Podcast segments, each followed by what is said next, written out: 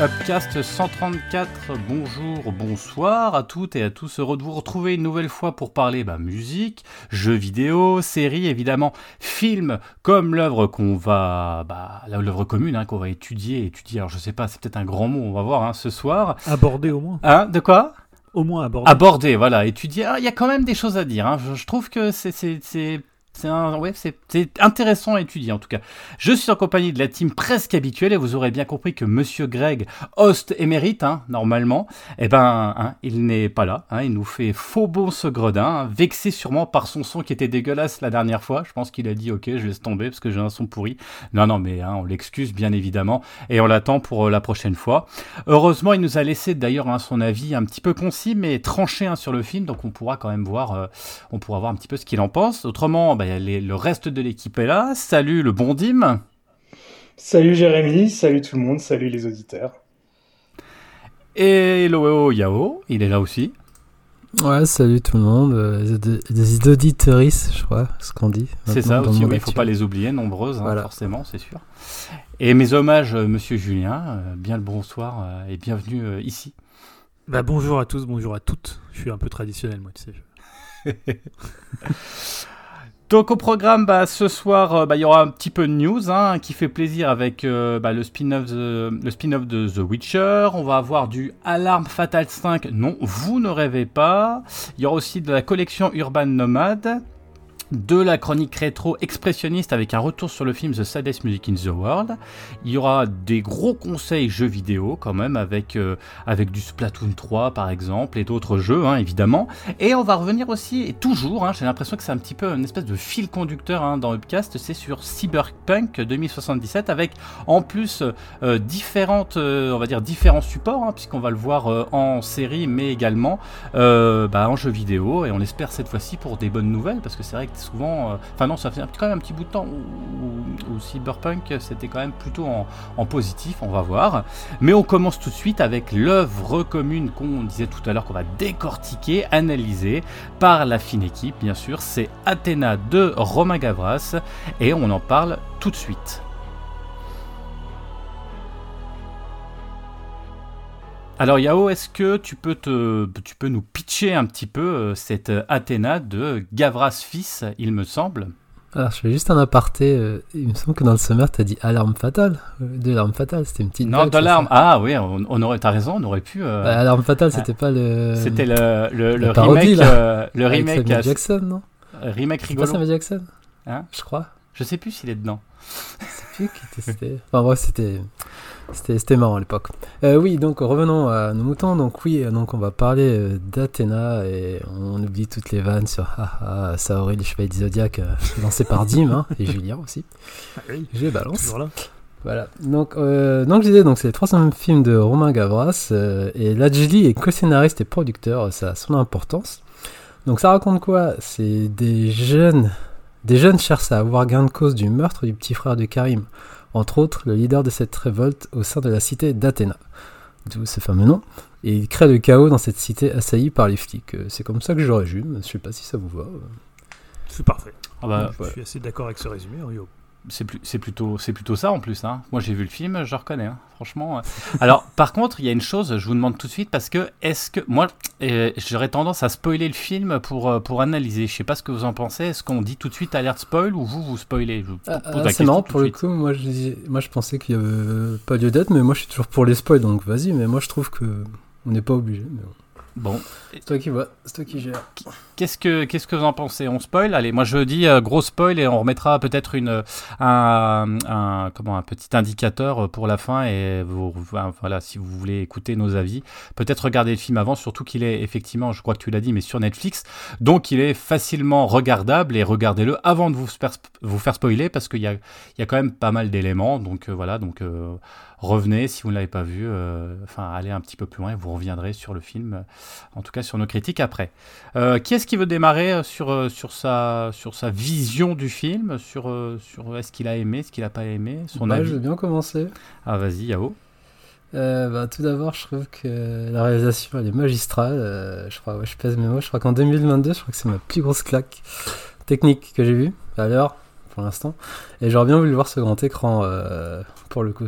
Et je trouve que c'est un film euh, dans le haut du panier Netflix. Je trouve qu'il y en a très peu. Pour moi, c'est en termes de technique, hein, je parle, il arrive euh, quasiment au niveau que Roma, que, que je trouve aussi très très bon techniquement.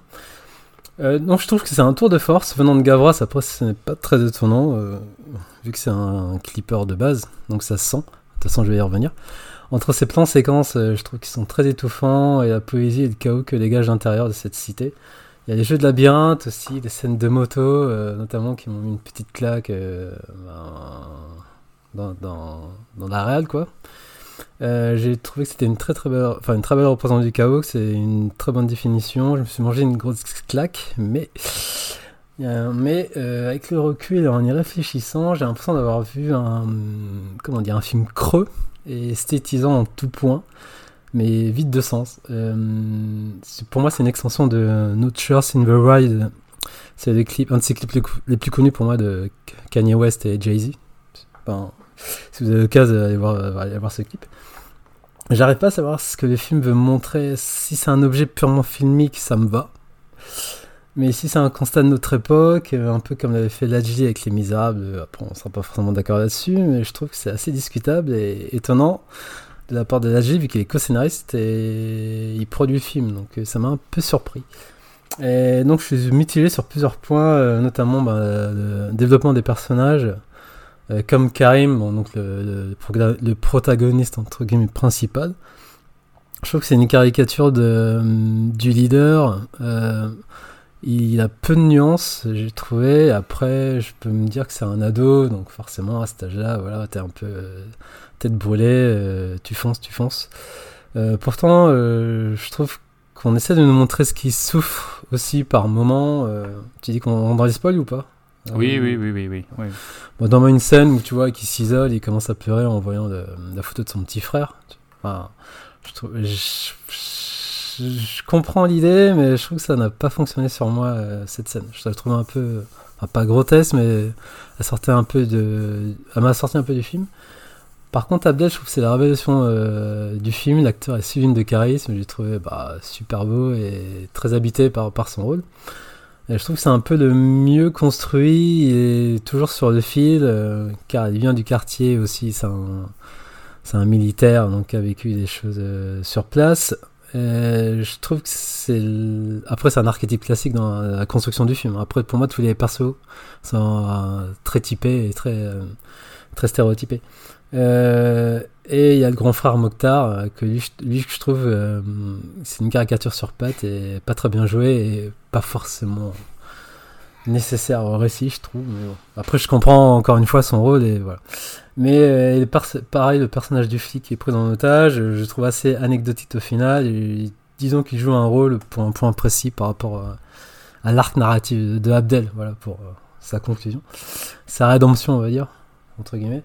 Et il a joué par Anthony Bajan. Euh, moi, j'ai découvert avec Teddy et surtout, il est connu pour la prière. Hein. Moi, j'ai pas vu, c'est Cédric Kahn. Qu'il a reçu un ours d'argent pour son rôle, donc je pense que c'est ce film qui a dû le révéler au grand public. Et il y a aussi euh, Alexis Mananti euh, qui jouait aussi dans Les Misérables, donc un rôle de flic. Et pareil, son personnage, je sais pas trop compris. Euh, je voyais plus comme un perso graphique plus posé là que, que vraiment essentiel au récit. Surtout, pareil, le dénouement.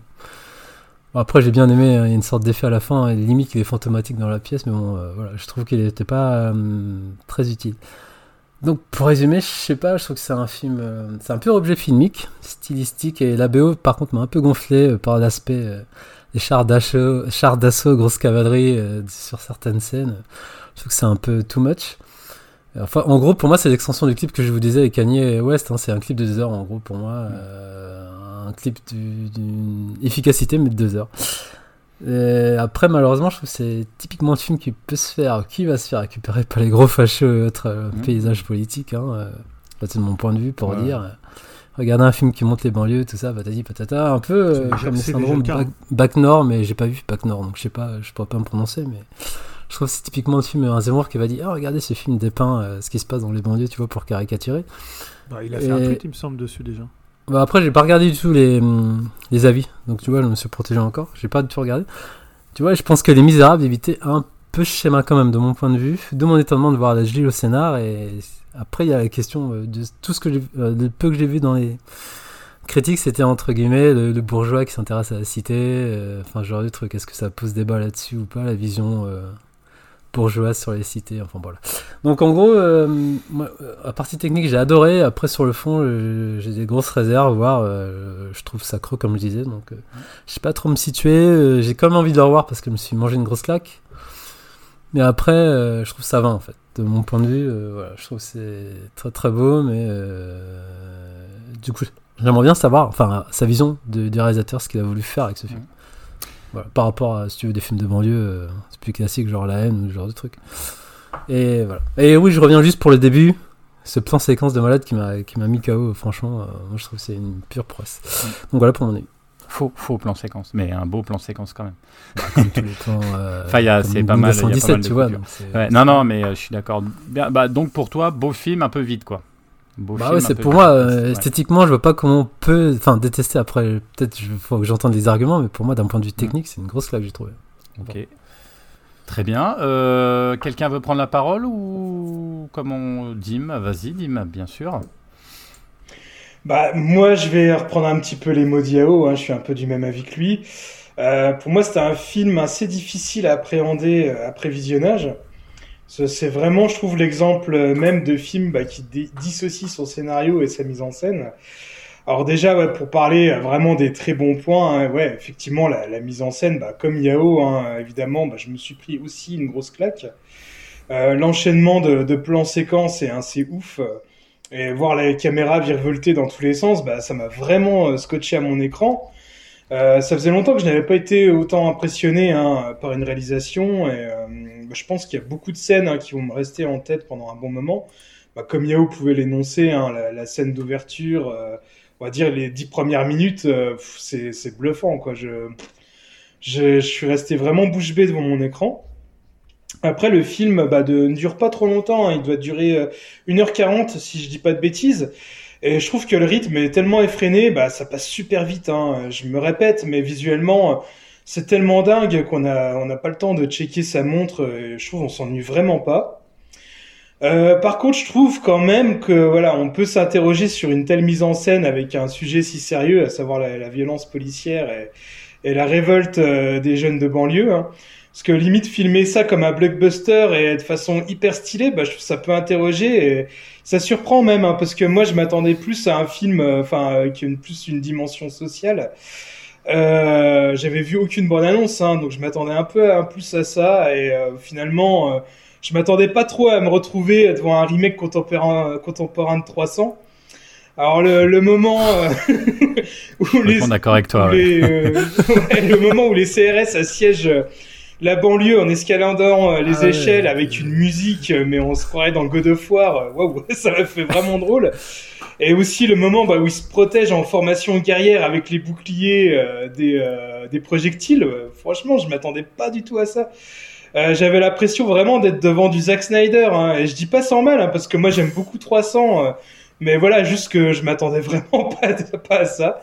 Et limite, ça m'a même arraché un sourire, alors que je pense que ça devait pas être franchement le but recherché. Donc euh, voilà, je pense que Romain Gra- Gavras, euh, il avait vraiment en tête de filmer euh, le chaos ultime euh, et de le faire de façon bah, la plus parfaite possible, même au détriment hein, du scénario, hein, comme pouvez aussi l'énoncer Yao, et, parce que oui, hein, je trouve que le gros point faible du film, bah, c'est son scénario et le développement de ses personnages. Euh, la plupart de ceux-ci, je trouve, s'apparentent plus à des PNJ qu'à des personnages de film. Euh, les, plus, les plus importants font un peu euh, boss ou caractère de, de, jeux vidéo. Euh, niveau acteur, bah, je trouve qu'on passe de bon à moins bon. Hein. Bah, comme pouvait dire aussi Yao, hein, je trouve que l'interprète de Karim, il s'en sort très très bien. Il est vraiment très fort. Et après, bon, c'est pour revenir aussi sur mon mon, mon- enfin ma, comparaison à tout ce qui peut être jeu vidéo voire manga parce que je vais même trouver un petit style à la Eren Yeager euh, période euh, attaque, à la fin d'attaque des Titans avec sa petite euh, queue de cheval Ouais, grave avec ses cheveux. Ouais, ça m'a fait trop rire Euh, il est vraiment à fond dans le rôle et puis ouais en moins bon et limite gênant bah il y a le frangin dealer euh, Abdel il me semble euh, franchement Non, non, c'est Mokhtar. Mokhtar excuse-moi C'est Mokhtar. Ouais, franchement, mais il est dans, il est dans le surjeu, mais le plus absolu. euh, Enfin voilà, il y a pas une réplique sans un nique ta mère ou enculé. euh, Limite, il en est fatigant le mec. Heureusement, on le voit pas trop dans le film. hein. Ça reste quand même un des personnages les, les plus secondaires. Donc euh, voilà, bah alors au sujet du film et pour euh, résumer, bah ouais, je pense que c'est un film qui est quand même assez clivant. Et bah pour ma part, j'ai passé un beau moment, mais je reste quand même assez refroidi euh, bah, du fait euh, du décalage entre la claque visuelle qui est ultime et la pauvreté scénaristique euh, qui l'est tout autant. Donc euh, voilà, c'est c'est quand même un film à voir et ouais, dommage qu'on n'ait pas pu le voir sur un grand écran, mais euh, voilà, faut pas s'attendre à avoir un scénario de fou. Ok, donc à peu près le même avis que Yao, c'est beau, mais le fond est...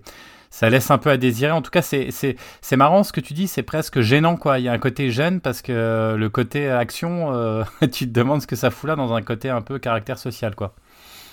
Ouais, je, je, je, vais peut-être prendre la suite parce que je, suis assez d'accord avec toi. Avant, je voulais revenir effectivement sur euh, Greg. Alors, il l'a dit comme ça et je pense que c'est un bel hommage aussi au film. Il avait dit, euh, donc, euh, par ces mots, donc c'est Greg, je cite parce qu'il n'est pas là ce soir. Je me suis senti concerné par cette jeunesse abandonnée, emoji bonhomme qui pleure et petit violon.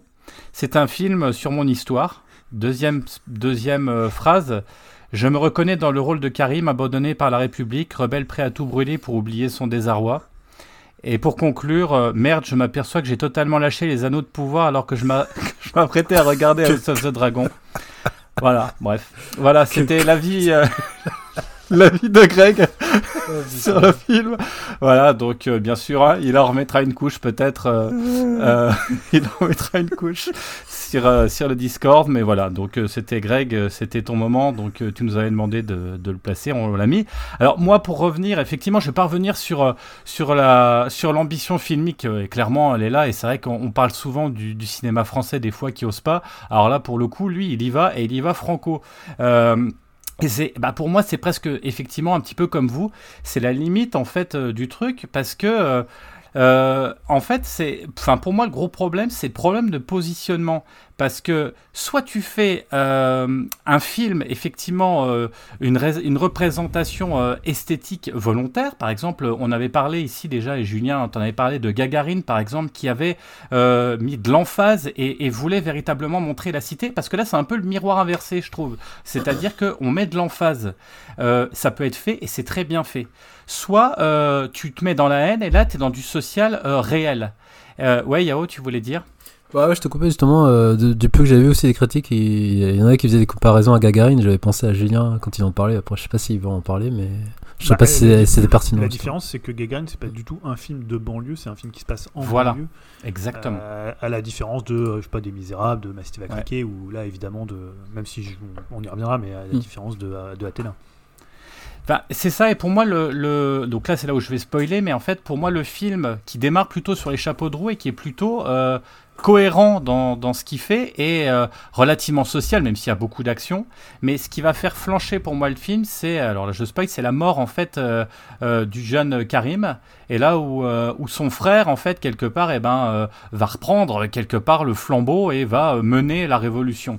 Et là, enfin, pas très longtemps d'ailleurs, mais, mais, mais pour moi, mais le film, en fait, tout d'un coup, j'ai fait ah mais attends, mais c'est en fait c'est c'est même limite tu te dis c'est un peu con parce que enfin parce que qu'est-ce que le mec il se bat, il, est capable de mourir pour sauver. Enfin, en fait c'est complètement incohérent. Et, et moi là Ouais. et là et là malheureusement, franchement là j'étais là je fais mais parce que j'avais vu les critiques un peu, je trouvais que c'était j'avais pas lu pourquoi, mais je trouvais que c'était quand même très euh, enfin on retrouvait du 2, 2,5 et tout, je comprenais pas. Et là à ce à ce moment-là du film, je me suis dit mais c'est complètement incohérent et en fait je suis resté bloqué là-dessus et effectivement sur ce problème de positionnement parce que euh, effectivement euh, on peut, enfin comment dire, c'est ce que tu disais, tu peux mettre de la, parce qu'on est presque dans une, tra- une tragédie grecque en fait, hein, quelque part, puisque c'est les trois frères euh, qui se battent, il y a de l'emphase, tu disais, on est dans 300, hein, euh, euh, avec, et même quand ils se protègent là, comme les Romains, etc., avec, avec leurs boucliers et puis leur,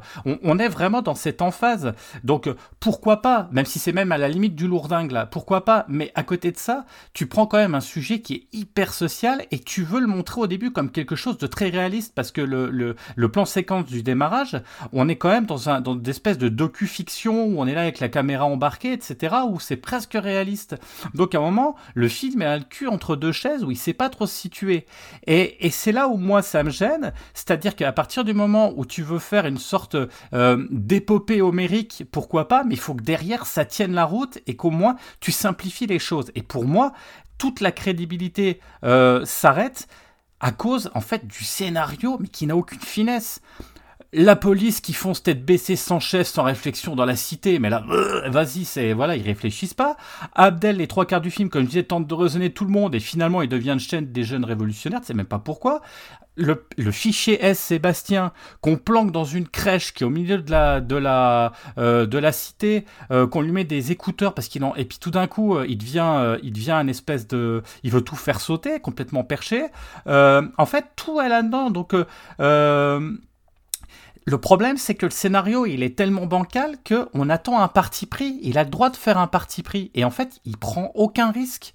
Et ça veut dire quoi? Ça veut dire qu'en fait, on a pris tous les poncifs possibles de tous les problèmes de cité et en deux heures, on te les colle tous. Tous.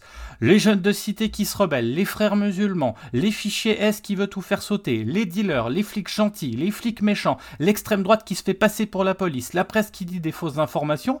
En fait, on met tout et ça complique pour rien le, le, le, spectateur qui va regarder ça. Et à la fin, tu sais même plus c'est la faute à qui, c'est la faute à quoi. Et en fait, eh ben, ça en devient presque naïf et, et débilisant en fait. Alors que quelque part, il aurait simplifié son propos, eh ben, ça aurait été, euh, ça aurait été beaucoup mieux. Donc pour moi, il y a un problème, c'est un, le choix esthétique de faire soit un film, comme on disait à la Gagarine, où tu, enfin, tu fais quelque chose d'esthétique, euh, il y avait des espèces de ralentis à la Snyder, etc., euh, qui sont même des fois un peu, un peu gênants euh, sur la fin, là, quand, quand on a effectivement le, le, le, le, frère militaire là, qui, qui attend la mort comme ça, avec un ralenti, avec des lumières dans tous les sens.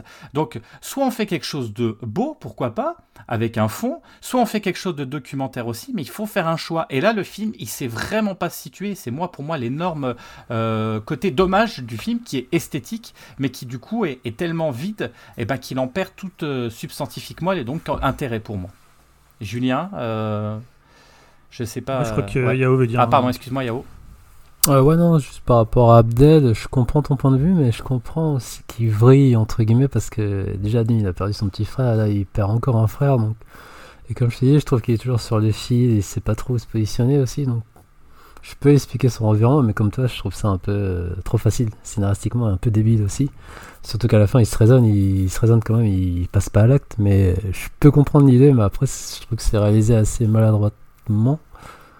Malencontreusement, Bah, plutôt. Mais après, je comprends, je te dis, quand je dis, euh, il est tiraillé entre ben, les injustices et par rapport à son petit frère. Et, Oui, voilà, mais euh, après, après ça va pas. Enfin, je rappelle quand même que c'est un militaire qui a fait des guerres, Oui. etc., qui est censé être celui qui est peut-être le Oui, plus mais après, c'est un costaud. humain.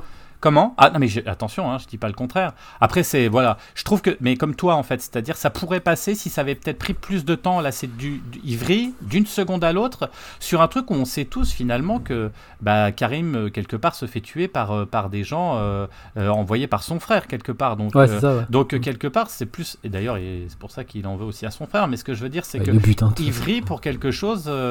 Enfin bon voilà, moi pour moi c'est, je, je- on pourrait, ça pourrait aller vers ça et ça pourrait être intéressant, mais pour moi c'est malvenu quoi. Julien, Euh, bah déjà, c'était le premier film de Romain Gavras que je voyais. C'est vrai que Yao en parle souvent et euh, parle souvent de son précédent film hein, qui, qui a l'air d'être plutôt une comédie. euh. D'ailleurs, il a- là, c'est pas trop une comédie, hein, à part la réplique quand il Euh, ouais. aller chercher. Je te coupe, le premier, le premier c'était en 2010, c'était un film sur les roues avec Vincent Cassel. notre, notre, Ouais, notre euh, jour reviendra, je crois que c'est. Notre jour viendra, ouais. Ouais. Et euh, pour le coup, il n'y a pas trop d'humour dans celui-là, parce que le, le précédent euh, était plutôt euh, apparemment une comédie. Bon, il y a une phrase qui, qui m'a fait assez rire, c'est quand il lui dit Toi, va me chercher un tropico. il y a cette phrase-là moi, qui m'a plutôt fait marrer. Non, déjà, en préambule, quand même, je voulais dire qu'il y a quand même une crispation, je pense, en France autour des films qui parlent de la banlieue. On le voit en fait à chaque fois, et que ce soit à l'époque de Kassovitz, Mm. tu vois, où c'était un peu, soi-disant, entre guillemets, met les, les, bandeurs de, les bandeurs de banlieue, ou même quand Richet il fait Ma cité va craquer. Alors en plus, Richet, lui, il avait fait vraiment un film anti-flic, hein, et de toute façon, il a toujours été assez dans cette position-là, même avec Mérine, qui est un film quand même pro-Mérine, hein, où il, enfin, voilà, il, il dit que c'est une bavure policière. Après, moi, j'ai pas de problème avec ça. Hein. Je pense que le plus gros problème, c'est comme tu dis, c'est quand tu choisis pas, en fait, quand finalement tu, tu restes un peu entre deux eaux, un peu comme Najli, euh, comme on en avait parlé. Euh, ou même Bac Nord. Bon, c'est un, cas un, peu différent, mais je trouve voilà, il y a toujours une crispation et on voit aujourd'hui que le film en France, il est assez diversement accueilli parce que justement, euh, bah, selon un peu ton obédience ou ton, positionnement politique, bah, soit tu vas le reprendre en disant bah voilà c'est un film qui fait l'apologie de la sauvagerie, c'est l'ensauvagement de la société, voilà tu vas avoir toute la terminologie euh, extrême droitiste. Et de l'autre côté, bah, si tu fais un film euh, finalement où tu mets en avant les policiers comme avait fait euh, Jiménez, hein, parle pas de la qualité du film, c'était pas un très grand film, même si esthétiquement il y avait des trucs hyper intéressants, bah tu vas plutôt te faire taxer, à gauche d'être un truc pro flic et d'être voilà. Alors que bon Jiménez finalement il, il montrait que les policiers, c'était un film qui voilà qui montrer un peu des cow-boys en, vadrouille et qui cherchaient pas à faire autre chose que ça. Donc je trouve qu'à chaque fois, quoi que tu fasses, en fait, il y a toujours une crispation euh, autour des films de banlieue.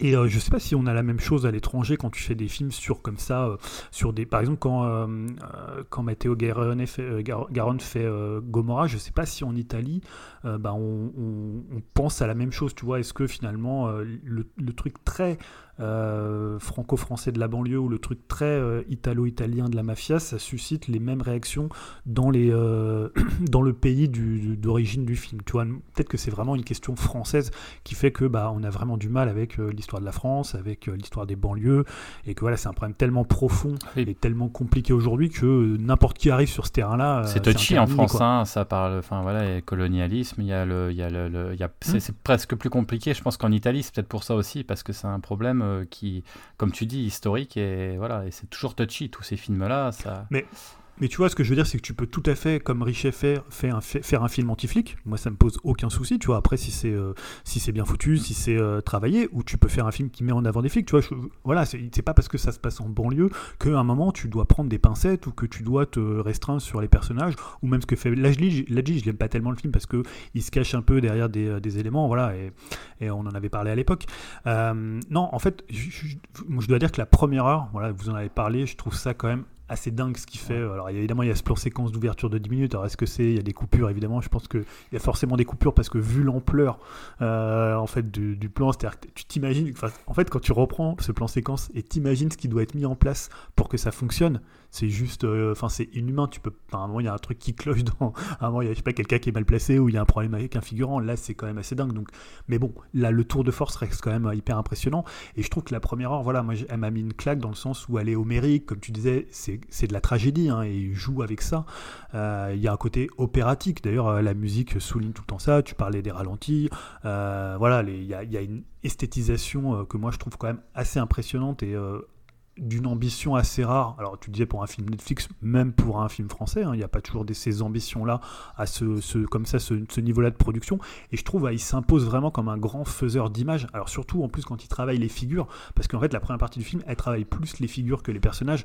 Et on, voilà, dans la deuxième partie, j'en parlerai, c'est le problème quand il aborde les personnages. Et je trouve que c'est là où le film se casse la gueule. Mais en fait dans la première partie, quand il reste sur la figure de la révolte, sur la figure finalement de celui qui représente une sorte de soumission à l'État, une sorte de à la cité euh, avec le personnage d'Abdel ou la figure un peu du banditisme de marge, le type qui va plus penser euh, bah, à son propre bien personnel, à faire son petit business plutôt que à la cité ou à l'État, hein, si on, divisait pour le coup en deux. Je trouve que là, il, impose quand même une force avec vraiment des figures, cette espèce de comme ça de figure christique euh, de Karim. Alors, tu as parlé de l'attaque des titans, tu as aussi l'idée aussi presque de la planète des singes, où tu as cette idée presque du type qui va mener en fait une révolution.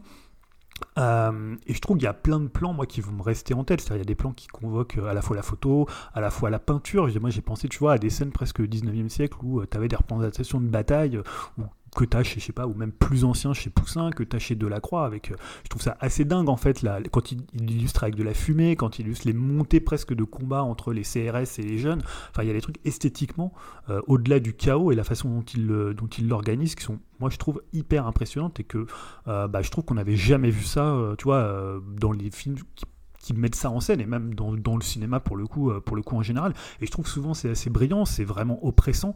T'as l'impression en fait que c'est presque un film post-apocalyptique. Des fois j'avais l'impression que voilà, on était, je sais pas, dans, dans Last of Us, tu vois, dans un truc voilà, où tout, a, est écroulé, toute la civilisation s'est écroulée, et il n'y a plus que de la sauvagerie, alors on peut, employer ce terme-là, et, euh, et, en plus comme c'est une légère dystopie quand même, alors évidemment la guerre civile c'est un truc euh, qui, fait débat aussi chez les polémistes et tout ça, et euh, plein de gens disent oui ça pourrait arriver, là ça reste quand même une dystopie, même s'il l'ancre quand même dans le réel, parce qu'à un moment t'entends ouais les Tarterets vont se révolter, je sais pas, Corbeil va se révolter, enfin t'as tout un truc comme ça, où t'as l'impression qu'il y a un effet boule de neige sur une possible guerre civile, guerre civile en France, donc ça c'est un peu ce fantasme qui, qui touche un peu du doigt, mais, mais en même temps voilà je trouve qu'il l'amène quand même vers un, par les lumières, par le jeu, en fait, de la façon dont le film est, euh, organisé, dont le film est monté, dont le film est filmé, euh, il y a presque quelque chose de, à la fois d'onirique et de, de, surréaliste, en fait. Euh, et c'est ça que je trouve assez intéressant, et c'est pour ça que, pour moi, la vision esthétisante du film, bah, je la reçois tout à fait. Et d'ailleurs, il y a plein d'influences. Moi, j'ai vu des influences presque jeux vidéo. Tu as des plans,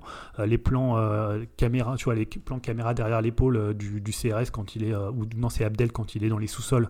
Tu as l'impression que c'est presque du Resident. Les plans quand les CRS arrivent, on dirait du soldat Ryan, t'as l'impression qu'ils vont aller, euh, tu vois, euh, que c'est la guerre de 14-18 ou c'est 39-45. Il y a un espèce de côté un peu, un peu débarquement. Et. Euh, voilà, donc moi honnêtement, je, moi je, reçois complètement ce côté grandiloquent. J'ai même pensé un peu, tu vois, à Baz Luhrmann, à Rome plus Juliette, à ce, truc presque, t'as l'impression que c'est quand Mercutio fait son, fait son discours et avec la caméra qui, qui, tourne comme ça. alors, enfin, Baz Luhrmann a ce côté beaucoup plus kitsch, hein, beaucoup plus beaucoup moins sérieux que Gavras.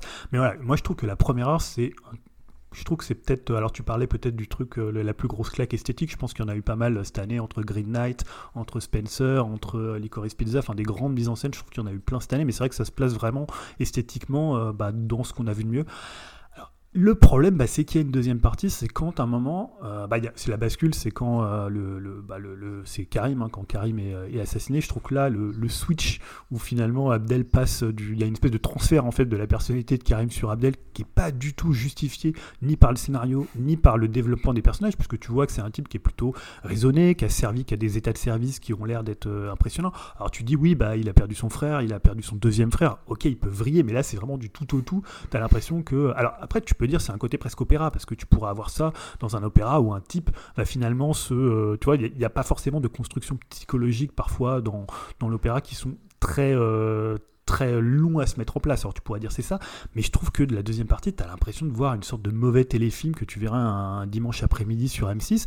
Alors en plus, c'est vrai que le, troisième frère, là, il joue quand même super mal. Euh, et ça, il n'est pas du tout crédible, il sert à rien. Et je trouve que tout le côté opératique qu'il avait mis en place, bah, ça se casse la gueule quand il doit juste faire dialoguer des personnages, euh, quand il doit juste développer ne serait-ce qu'un peu de, psychologie des personnages. Et c'est ce que tu disais, tu vois, on n'a pas parlé du personnage de Sébastien. Donc au début, tu te dis, bon, ils mettent ce type-là tu sais pas pourquoi ils le mettent à, cet endroit-là. Et là, bah, là, hop, twist, il s'avère que c'est un mec, bah, je sais pas, il maîtrise euh, le système de, bah, un fichier confection de, bombes, mais il l'avait annoncé, mais c'est ta raison, c'est tellement mal fait. C'est-à-dire que euh, tu sais pas pourquoi il a.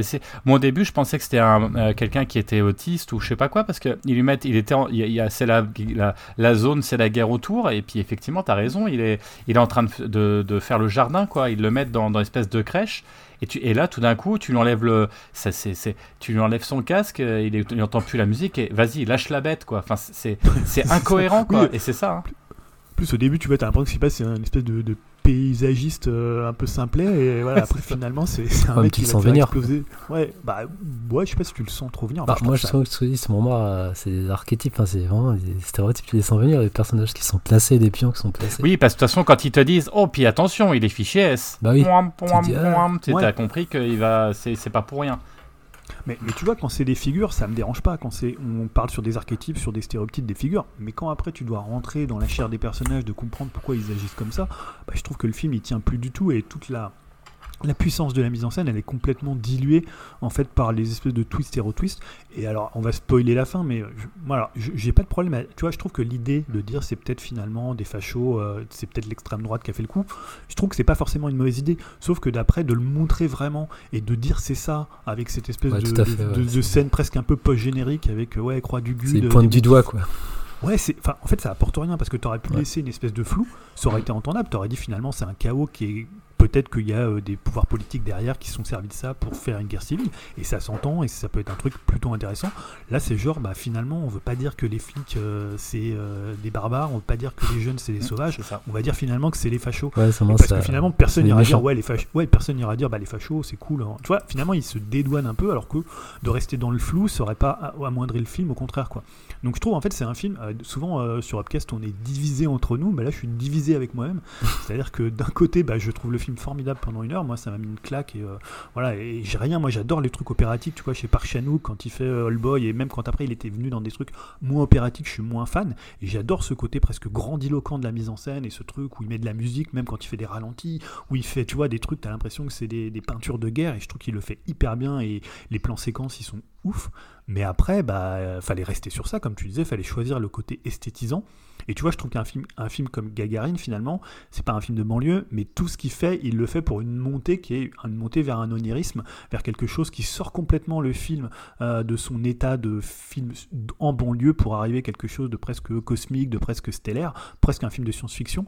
Et il le réussit hyper bien, alors que là, bah, le film, bah, il s'écroule totalement à partir du moment où il fait, euh, il fait euh, trois frères, enfin il fait la suite de PNL après deux frères, le mec il fait trois frères, mais, euh, mais sans, aucun, tu vois, sans aucun intérêt. quoi. Donc voilà, c'est vraiment la déception dans la deuxième partie. Alors, comme tu dis, le film n'est pas très long, donc c'est une déception de, de courte durée parce que bah, après c'est terminé, donc, mais je trouve ça vraiment dommage. quoi. Ouais, je- donc on est. Ouais, Yao, tu voulais dire? Euh, non, je vais juste rajouter, j'avais oublié que euh, je suis étonné de- du peu de présence féminine. Il y a notamment le rôle de la mère, mais je trouve qu'il est assez sous-exploité et pas assez prenant, je trouve. Enfin, bon, après, c'est un parti pris, mais ça, m'avait étonné, euh, cette manque de présence.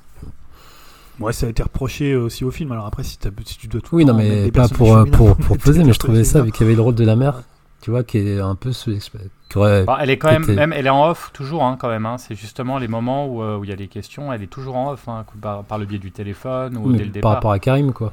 Ouais, tu ouais, vois. mais quand même. Enfin, Bon, après, oui, non, mais t'as as raison. Après, c'est, mais en tout cas, ouais, on est quand même assez d'accord euh, là-dessus. C'est-à-dire que, euh, voilà, on peut pas reprocher à l'esthétisme et au, culot. Et c'est vrai qu'on on- on a plus tendance d'ailleurs à, souvent critiquer le cinéma français de pas oser ou pas mettre les moyens là où il faut, c'est-à-dire faire du cinéma euh, avant de faire euh, du, de un peu, je vais un peu, enfin, du, de la nouvelle vague, quoi. C'est-à-dire focaliser beaucoup plus sur le scénario. Là, vraiment, on est sur, sur sur, sur quelque chose qui est beau, mais voilà, qui est beau, mais qui nous, au bout d'un moment, euh, malheureusement, qui va pas au bout de, de- du délire, et, et c'est ce qu'on pourrait presque lui reprocher. Quoi. Après, c'est à, à- à conseiller à voir quand même, parce que c'est quand même une claque visuelle quand même.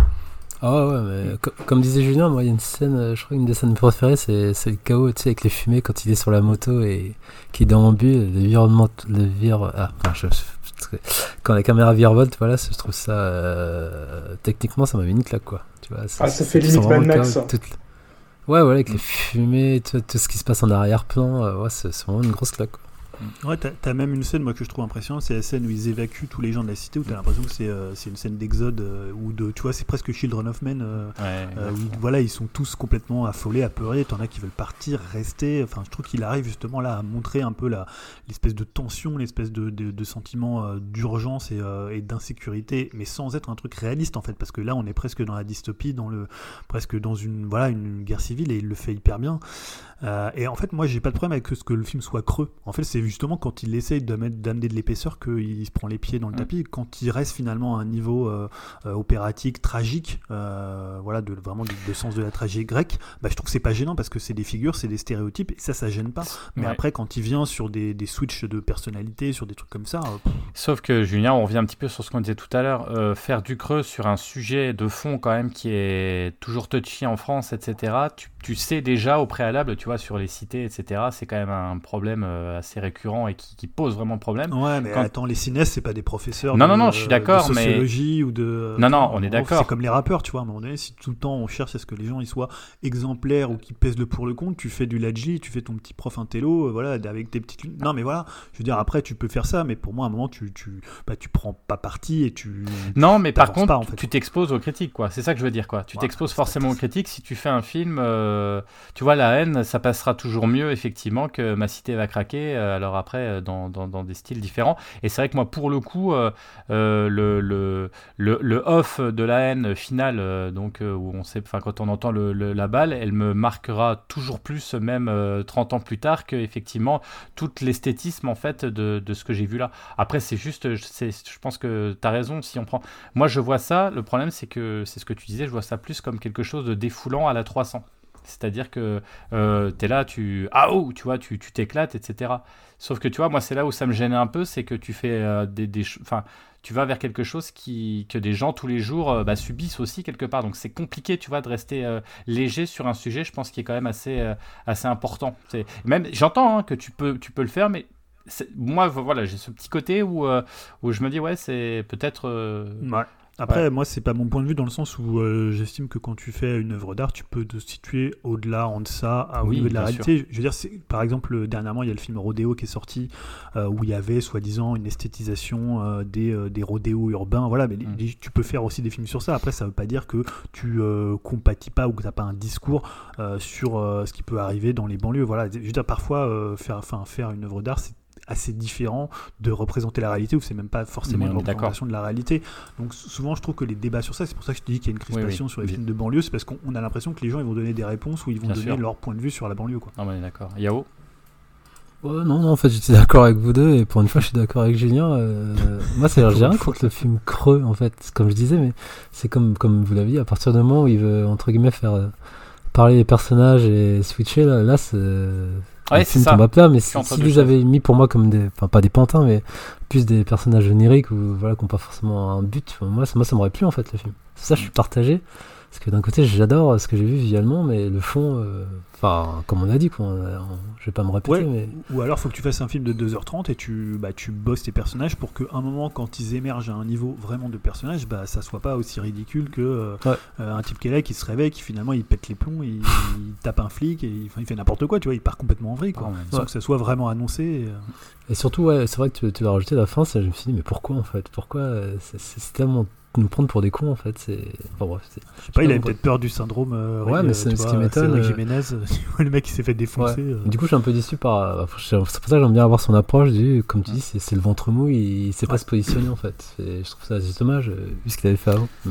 En tout cas, bah, n'hésitez pas à nous donner aussi votre avis sur le Discord parce que voilà, je pense que c'est gros débat autour du film. Hein. Il y en a qui vont, enfin déjà, hein, je crois que c'était Tulkas qui avait, qui oui, community manager de Netflix, c'est le meilleur film Netflix de tous les temps, qui avait vachement apprécié. Bah, on n'hésitait pas à partager. Euh. et là, on va passer du coup aux news, euh, si ça vous va. Hein. je pense qu'on a fait le tour à peu près.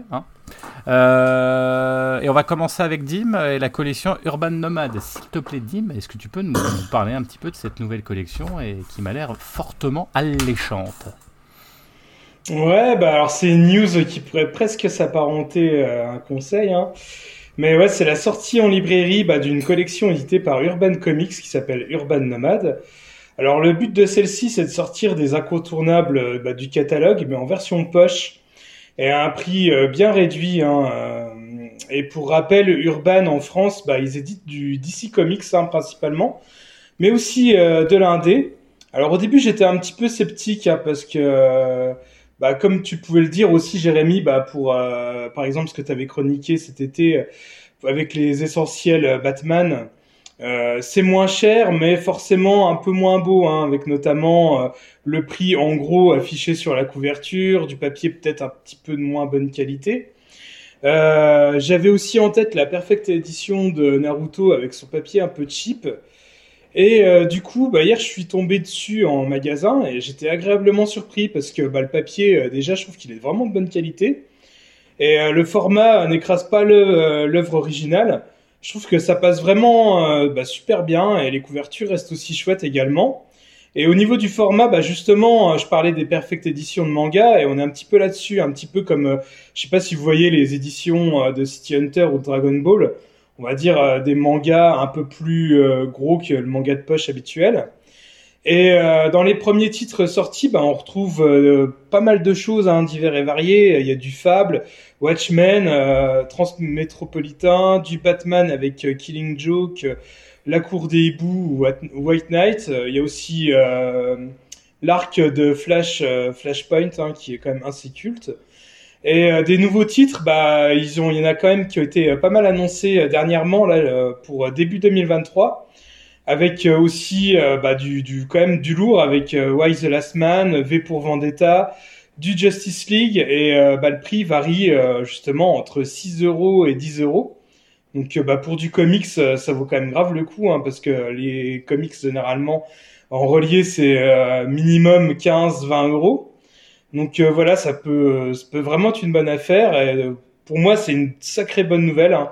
Pour ceux qui veulent débuter dans les comics à petit prix, et perso, bah moi je tenterais bien euh, V pour Vendetta, hein, que j'ai jamais lu, Flashpoint, Fable ou encore Transmétropolitain. Je sais que bah, sur le Discord, il y a Samizo et Falbalin qui en parlaient. Et, bah, je serais bien curieux d'avoir leur retour. Hein. S'ils ont pu déjà un peu lire tout ça, voir si ça vaut vraiment le coup si euh, l'édition reste quand même de qualité, mais en tout cas, à première vue, euh, ça fait bien envie, quoi. je suis d'accord avec toi, ça fait envie et c'est vrai qu'en plus comme c'est plus petit et pourtant encore de qualité, euh, tu peux prendre dans les transports, tu peux emmener un peu partout sans avoir trop peur de l'abîmer. Bah, et c'est vrai que c'est quand même des, des, des, des, bouquins cultes à découvrir, à voir découvrir. franchement, ouais, c'est une super... Bah, c'est une super. Moi, ce que j'aimerais bien aussi, ce que j'aimerais bien, c'est que d'autres éditeurs prennent l'exemple. Je pense notamment ce que moi je voulais commencer en, comics euh, The Boys et euh, Invisible. Et euh, là, on les trouve majoritairement en magasin, en ce qu'on appelle omnibus. Hein, donc, c'est-à-dire, c'est un, un, recueil de plusieurs tomes. Et franchement, le bouquin, c'est un parpaing, quoi. Le truc, il est énorme. Tu lis ça dans ton lit. T'as le souffle coupé tellement que le truc est lourd. ah non, mais justement, j'adore la série et tout, mais faut avouer que c'est quand même des gros bouquins c'est des gros bouquins, tu peux pas lire ça dans le lit ou autre, tu vois, alors que bon, euh, des, petits, des petits livres en format poche, c'est quand même beaucoup plus abordable. Hein. Alors, euh, les gros bouquins, oui, bon, c'est, les US hein, qui envoient ça. Hein. Nous, on aimerait bien en faire euh, autrement, mais bon, on est. Voilà. Ah bah écoute, ba balance l'idée. des Américains.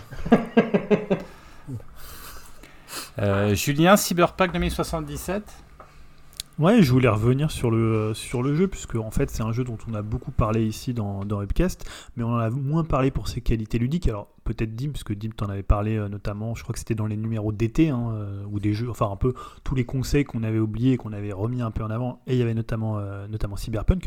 Mais c'est vrai que quand on en parlait, c'était plus, alors je dis on, pas que, hein, mais aussi dans toute la, presse, c'est plus pour les, les polémiques qu'il avait déclenchées lors de son lancement. et en fait, on est en train en ce moment d'assister à un retour de hype, hein, une renaissance, voire peut-être une résurrection d'un jeu qui, bah, comme je disais, s'il avait plutôt bien marché au niveau vente, puisque je crois que les, les, enfin, les ventes étaient aux alentours de 17 millions à l'époque, donc c'est plutôt une gros, voilà quand un gros volume, mais peut-être qu'on s'attendait à plus et en faire un espèce comme ça de standard, comme avait pu l'être euh, The Witcher 3, euh, The Witcher 3 à l'époque. Bah, le jeu quand même il traînait avec lui une sale réputation entre bugs et sale histoire.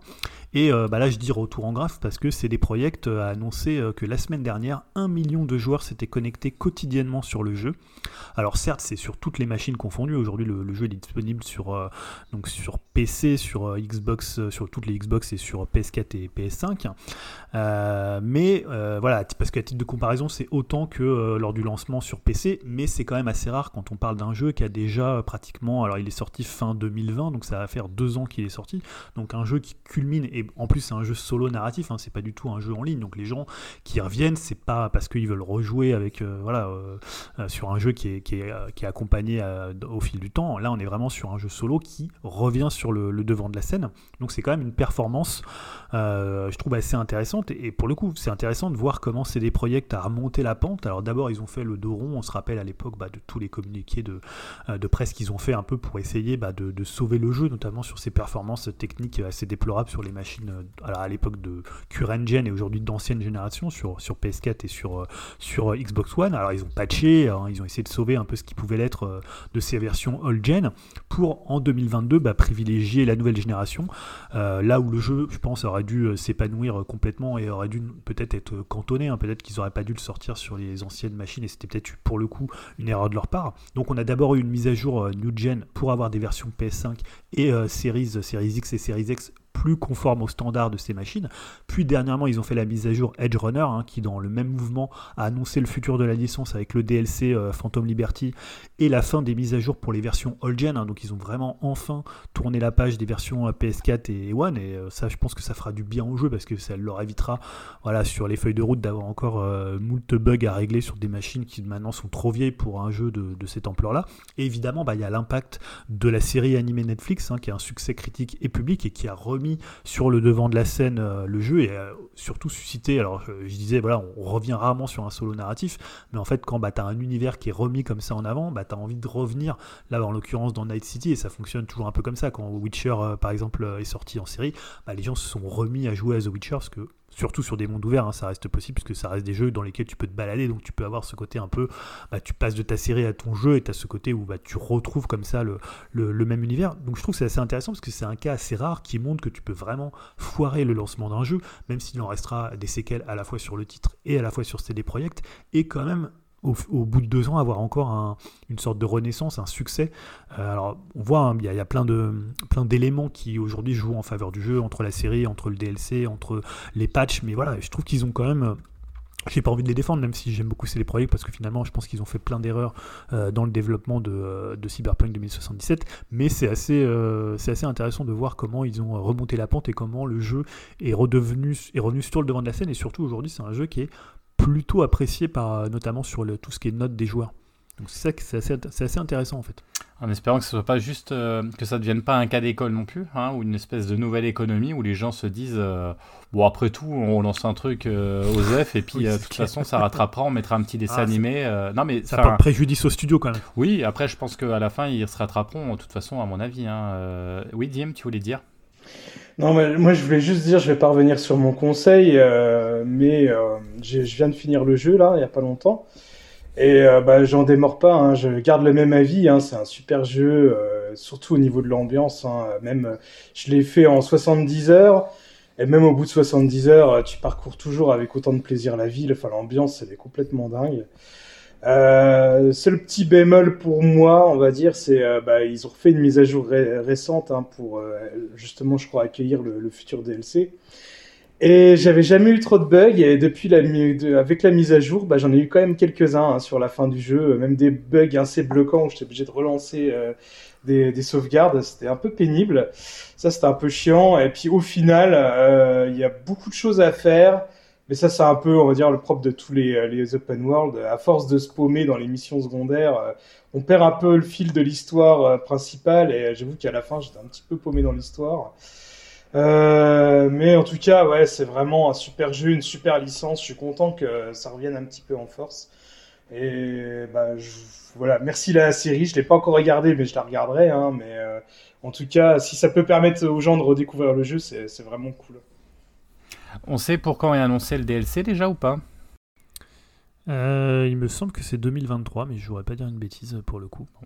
Eh ben... Parce que là, je crois que de leur côté, ils vont travailler sur le patch de Witcher 3. Euh, ouais, je crois que c'est plutôt 2023. Ben, ça serait l'occasion d'en reparler encore une fois, je suppose, de Cyberpunk qui, qui vraiment voilà, est surprenant quand même hein, en termes euh, économiques, en termes euh, de voilà d'avancer en fait dans le jeu. C'est mm. vrai que c'est très très singulier en fait. On n'a pas l'habitude de voir ça et ils ont quand même réussi à redresser la barre et, et un peu comme toi, Julien, je suis content parce que Enfin voilà, c'est des boîtes qui on demande que ça fonctionne, on n'a pas envie que ça lâche, enfin on n'a pas envie que qu'ils s'écroulent parce qu'ils font quand même des bons jeux et ça serait con qu'une boîte comme ça s'écroule euh, et donc il faut que ça continue parce que on a envie de voir un Witcher 4 et on a envie de, de voir des nouveaux jeux de cette boîte qui est quand même hallucinant quand même.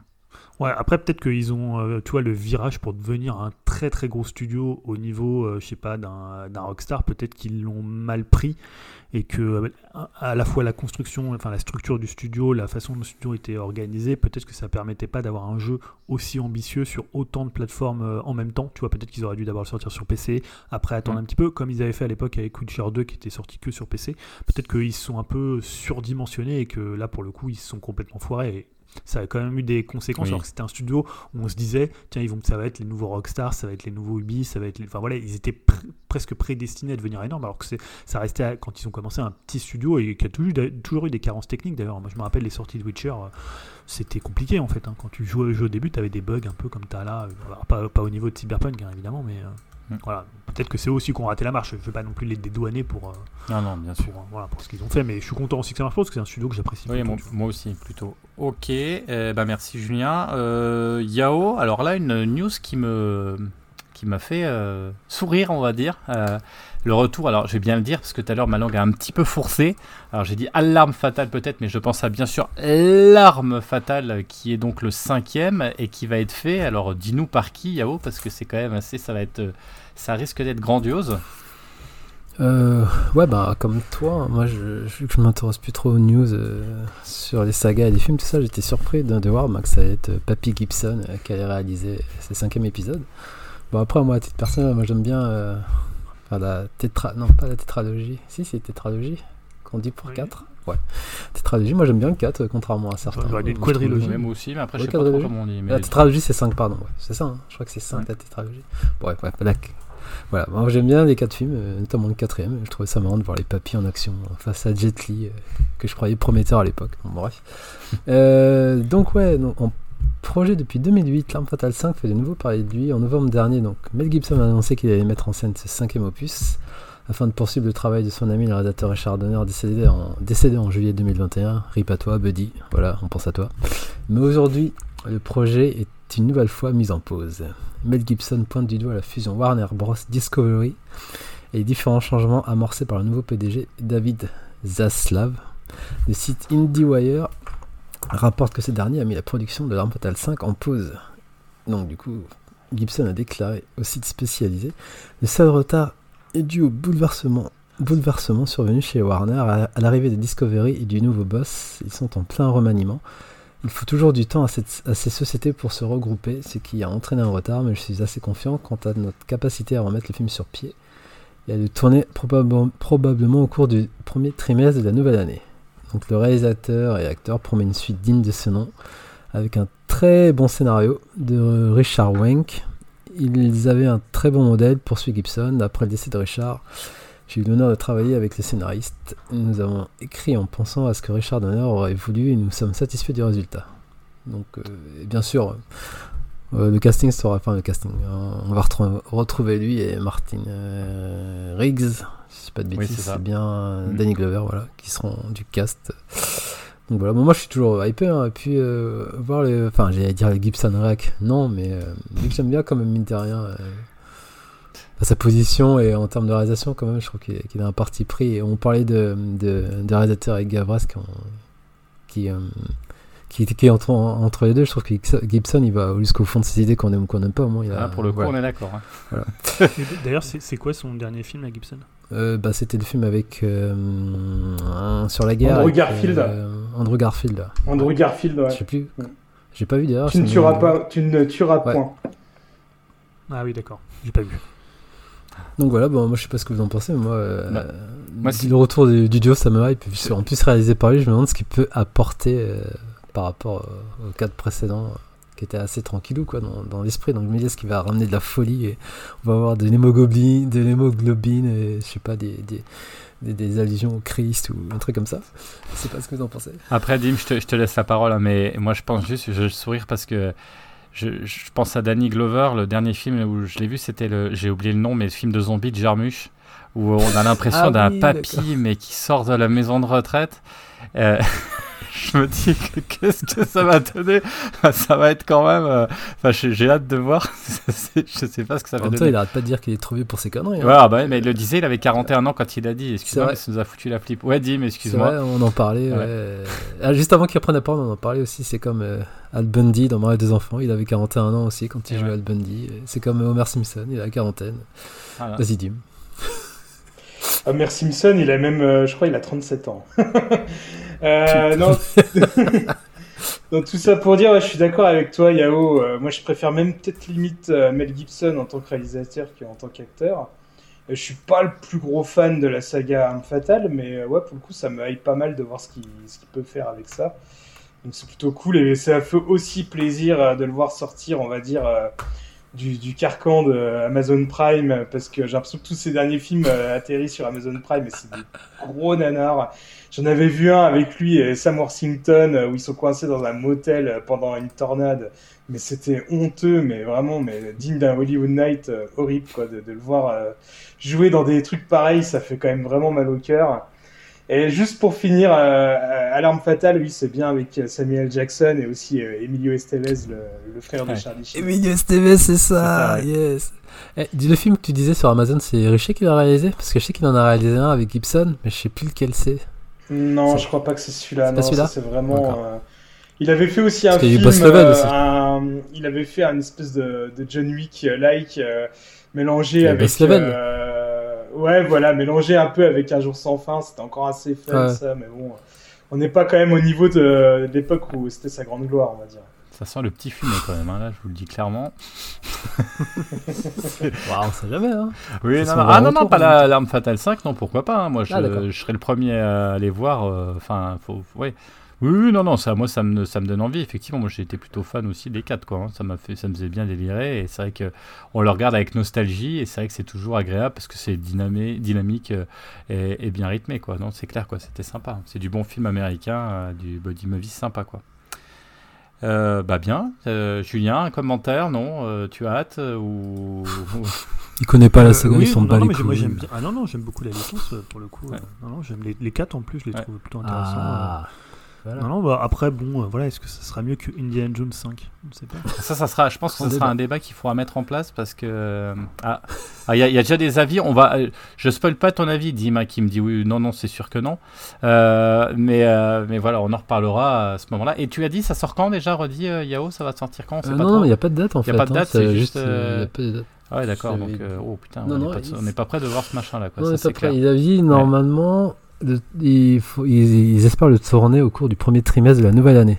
Donc, Ah, je pense ouais. peut-être. euh, Bah 2023. justement, en, en parlant de voir ou pas voir, bah là, pour ma, ma, ma petite news, j'ai une bonne nouvelle et une mauvaise nouvelle. Alors je sais pas, vous voulez que je commence par quoi? Dites-moi la mauvaise parce que sinon ça n'ira pas par rapport à ce que je veux dire.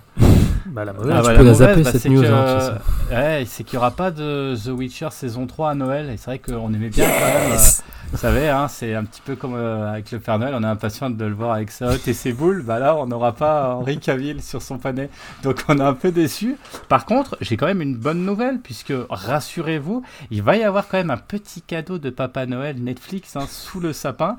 C'est une série dérivée de l'univers imaginé par euh, Andrzej Zapowski, hein, The Witcher Blood Origin, euh, qui va dévoiler en fait l'origine de la création des premiers sorceleurs. Et je suis sûr que vous êtes tous hypés par ça. Alors moi, oui, pour le coup, parce que j'ai été voir un petit peu qui étaient les acteurs et l'histoire, et franchement, c'est plutôt alléchant. Alors oui, il n'y a pas Henri Cavill, parce qu'on se retrouve, en gros, on se situe bien, bien, bien, bien, bien, bien longtemps, 1200 ans avant la naissance de, du Witcher, hein, euh, du sorceleur, donc dans un monde elfique euh, euh, où il y a droit à des nouveaux personnages, dont Michel Yeo, qui sera un des personnages principaux, donc euh, c'est pas rien, elle jouera un personnage baptisé Sian, euh, c'est le dernier membre d'une euh, tribu nomade d'elfes hein, en mission pour récupérer une lame volée à son peuple. C'est en fait c'est des elfes qui, qui des elfes épées. Enfin je sais pas où ils ont des épées. Bref c'est dans, dans, l'univers hein, du de Zapowski.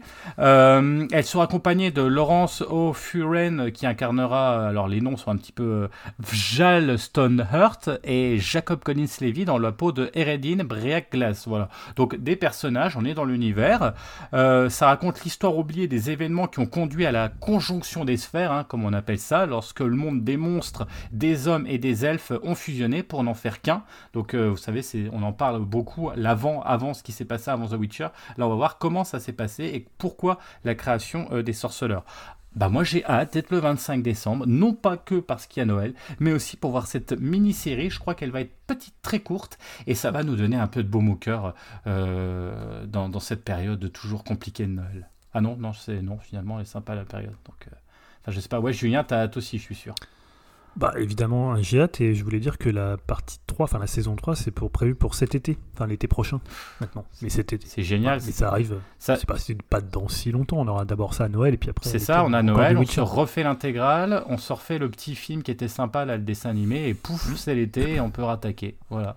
Dim, toi aussi, t'as hypé. Je- Tu sais même plus, tu les as regardés aussi, toi, hein, les saisons? Euh...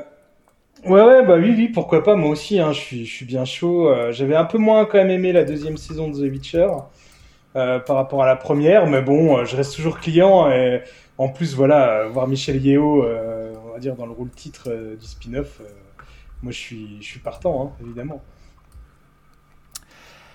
Eh bien écoutez, donc euh, tu vois Yao, je ne te ferai pas l'affront de te demander euh, si tu en as quelque chose à battre, puisque je sais que c'est pas ton ta cam.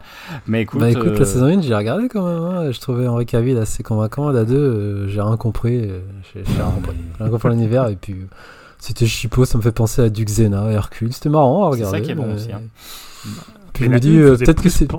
Peut-être que c'était une faisait pas. plus penser à, Ouais. du, à du, à du Hercule. La une faisait vraiment Ouais. penser. C'était tout le charme de la ça. saison 1 qu'ils ont un peu Peut-être perdu que dans la c'est- saison 2. euh, avec le recul, je me dis peut-être que c'est pas si naze que ça en comparaison de, du soap opéra euh, Les Seigneurs des Anneaux et La Maison des Dragons. là. Donc, Oh non, attention, tu, tu- Voilà, Voilà, voilà, on en reparlera. on en- on en reparle, on en reparle, mais cheap shit, euh, on ne dit pas plus. Voilà. Euh, bah, je crois que c'est là. Marc Lévy qui critique Shakespeare. Là. Attention avec House of the Dragon. Respect quand même. Ah, ah, ah, Arrêtez, on en parlera une autre fois, on a dit. Euh, je crois que c'est tout pour les news. On va attaquer euh, la chronique rétro avec euh, bah, un petit film qui, alors je ne sais pas si vous connaissez, mais que je suis content de vous présenter. Alors, amis cinéphiles, adeptes des expériences étranges et variées, si regarder Lynch au petit déjeuner une habitude et que le chant du styrène d'Alain René est, pour vous un classique, alors juste petit aparté, hein, je vous conseille ce court métrage du maître Alain René qui était sorti, il me semble, en 1958 et qui met en image le poème en Raymond Queneau où on voit la création des objets en plastique sur toute la chaîne de fabrication. Alors c'est sûr que dit comme ça, on peut se dire que ça peut pas être être pas génial, et ben pourtant je vous jure, il arrive à faire une œuvre poétique avec un sujet, et, enfin voilà, et c'est vraiment unique, et vraiment, euh, regardez-le, le chant du styrène, vous me trouvez ça, vous me regardez ça, c'est très très court, c'est incroyable. Fin de la petite digression. Donc je disais, euh, si vous aimez l'expérimentation, mais pas chiante, hein, de l'expérimentation au service du cinéma, eh, eh bien cette chronique, elle est faite pour vous, et parce qu'aujourd'hui on va parler d'un film du bon Guy Madine, The Saddest Music in the World. Listen to the wind. Régulièrement, le cinéma est nostalgique d'une époque révolue, hein, euh, celle du noir et blanc, du muet, de la fantaisie de Méliès, jusqu'à l'expressionnisme allemand de Murnau. Ainsi, euh, le cahier des charges du cinéma d'antan est souvent réexploité, et souvent d'ailleurs pour le meilleur, comme en 2011 avec euh, The Artist de Zanavicius, ou encore récemment le fabuleux Mank de David Fincher qu'on avait chroniqué il y a quelques temps chez Upcast. The Saddest Music in the World de Guy Madin, qui est sorti en 2003, et fait partie de ce genre de film qui exploite le cinéma suranné, aussi bien de Murnau et bien d'autres encore, hein. Euh, en n'oubliant pas l'essentiel, c'est raconter une histoire qui nous tient en haleine jusqu'au bout. Car un exploit technique et original, c'est bien, c'est marrant, mais on en parlait tout à l'heure effectivement avec euh, le film Athéna. Euh, et c'est bien aussi pour un court métrage, mais un film de plus de 90 minutes sous la forme d'une production des années 30, il faut quand même qu'il y ait quelque chose à raconter derrière, bah sinon c'est l'ennui assuré. Avant de vous inciter vivement à voir ou revoir le film, hein, un bref retour sur son auteur Guy Madin est important. Guy Madin, en fait, c'est un artiste canadien qui est né en 1958, 6, qui est touche à tout. Pourtant, au départ, hein, il est guichier dans une banque et il est ensuite peintre en bâtiment. Vous avez compris que sa carrière ne se dirige pas forcément vers l'art. Pourtant, dès 86, il se lance dans la réalisation de courts-métrages expérimentaux avec des budgets extrêmement faibles. Mais il aime utiliser euh, une esthétique excentrique et mélancolique avec du noir et blanc, de la pellicule vieillie dans des décors volontairement artificiels et il va acquérir une certaine notoriété dans le milieu cinéphilique grâce à son univers onirique. En 2001, il sort par exemple un film gothique adapté du roman de Bram Stoker, Dracula, page tirée d'un journal d'une vierge, où on est plongé dans un univers à la frontière de Nosferatu et du cabinet du docteur Caligari. Il y a une partie également plus autobiographique hein, dans toute euh, son œuvre, hein, mais fantasmée. C'est d'ailleurs le, comme ça qu'il la nomme, hein, c'est son autobiographie fantasmée. Euh, donc euh, il revient sur euh, lui-même, hein, mais toujours avec ce principe du noir et blanc, euh, comme deux films, hein, Les lâches s'agenouillent en 2003 et Des trous dans la tête en 2006. Entre les deux, entre ces films, hein, deux films, il s'adonne aussi au collage ou l'art de la juxtaposition d'images. Il fait des œuvres qui sont quand même assez exceptionnelles. Voilà, je vous ai présenté quand même Guy Madin, qui est quand même un personnage quand même assez atypique. Et maintenant, on va essayer de s'appuyer, d'aller voir un petit peu plus ce, ce qu'est ce film, The Saddest Music in the World. Donc, déjà, c'est une adaptation d'une nouvelle de Katsuo Ichiguro, hein, euh, Les Vestiges du Jour. hein. Euh, nous sommes en 1933 à Winnipeg, c'est au Canada, durant la Grande Dépression américaine. Et je vous rappelle qu'à cette époque, euh, on déconne pas, car c'est la prohibition aux États-Unis. Et ce qui dit prohibition dit l'alcool interdite. Pour la quatrième année- quatrième année consécutive, Winnipeg est élue capitale mondiale du chagrin. Donc il n'en faut pas plus pour Lady Portentley, hein, qui est la prêtresse de, la bière locale hein, de, de Winnipeg, d'organiser dans son bistrot le concours de la musique la plus triste du monde. Donc chaque pays propose son champion musicien, musicien, présent pour défendre fermement son drapeau dans ce concours, car c'est bien connu, plus on est triste et plus on boit. Le gagnant, bah, il gagne quoi? Il a le droit de glisser dans un toboggan qu'il dirige directement vers le paradis, une piscine remplie de bière. Voilà, ça c'est pour le pitch, c'est pour le fond. Et la force du film, bah, c'est de proposer une farce euh, pathétique et drôle, mais dans un contexte hyper sérieux avec un style visuel, comme à son habitude incroyable, servi par des acteurs excellents, comme Isabella Rossellini, quand même dans le rôle de la blonde tenancière, hein, mais aussi Maria de Medeiros, qui a un rôle aussi qui est très très intéressant. Euh, en termes de scénario, on est à la jonction de la comédie musicale, mais burlesque, puisque chaque champion est la caricature maligne et drôle de son pays bourré de clichés culturels du pays, mais aussi du drame avec ses personnages torturés, avec en toile de de fond une sorte de triangle amoureux un peu compliqué. Alors je vais vous expliquer vite fait, mais le but c'est pas de tout vous de spoiler, hein, mais en gros, Chester, qui est champion américain, est l'ancien amant de Lady Portentley, dont la maîtresse actuelle est l'épouse amnésique de son frère, qu'il n'a pas vu depuis 10 ans. Je vous en dis pas plus, c'est un peu compliqué, mais vous voyez, on est dans une trame de fond qui est quand même sérieuse. La réalisation n'est pas en reste, puisque l'on retrouve l'univers de Madine avec ses multiples références, avec cette fois-ci beaucoup plus de moyens, et c'est là où c'est intéressant. Le film est parfois en noir et blanc, parfois bleu, parfois nuageux, granuleux, cassé, naviguant entre le faux vieux documentaire et l'expressionnisme allemand, comme je disais tout à l'heure, cher à son réalisateur. Mais avec un montage rythmé, dynamique à base de cuts et d'originalité de plans dont seul Madine a le secret, et ben du coup le film est un pur plaisir. Les décors ne sont pas en reste. Madine nous propose un huis clos dans un bistrot ringard, mais étrange et gothique du plus bel effet. Enfin, grâce au travail des ombres, du noir et blanc et des effets de style qui ne sont pas là uniquement pour faire beau, c'est ça la force, hein, mais pour faire avancer l'histoire, on peut dire que l'esthétisme est au service du film, que ce soit pour l'image autant que pour le scénar. On est donc face à un vrai film de cinéma. Je vous l'accorde, c'est pas du film populaire, mais c'est à la frontière, même des fois un petit peu dépassé hein, la frontière de l'expérimental. Mais c'est une vraie bouffée d'originalité et d'envie de voir autre chose. hein. Et c'est ça aussi euh, le cinéma. hein, on a envie de vivre lorsqu'on quand on est plongé dans le noir d'une salle de cinéma, dans le confort ouaté de nos sièges. On veut voyager, on veut voir des choses qu'on n'a pas l'habitude de voir. Et pour le coup, c'est exactement ça. The Saddest Music in the World fait rimer qualité technique de l'image, du montage et des effets avec une qualité d'écriture riche, foutraque, luxuriante aussi par ses degrés de lecture entre critique sociale, hommage au cinéma d'antan, mais aussi une critique hollywoodienne. J'en passe et des meilleurs. Un film à découvrir ou à redécouvrir, comme d'habitude.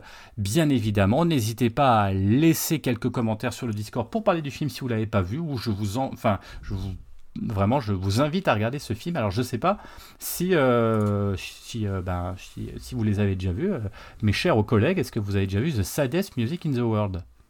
Jamais, personnellement. Euh, bah, J'en ai entendu parler pour le coup, mais c'est un film que j'ai jamais vu, donc pour le coup, ça m'a plutôt donné envie. Euh, tout ce dont tu as parlé. Donc, euh, c'est disponible d'ailleurs, tu sais si c'est disponible. Alors, je euh, sais que non, il est en DVD. Je voulais regarder, j'ai complètement zappé. On remettra peut-être. euh. Comment On va regarder. Je vais regarder en même temps, on va regarder sur euh, Just Watch. Ouais.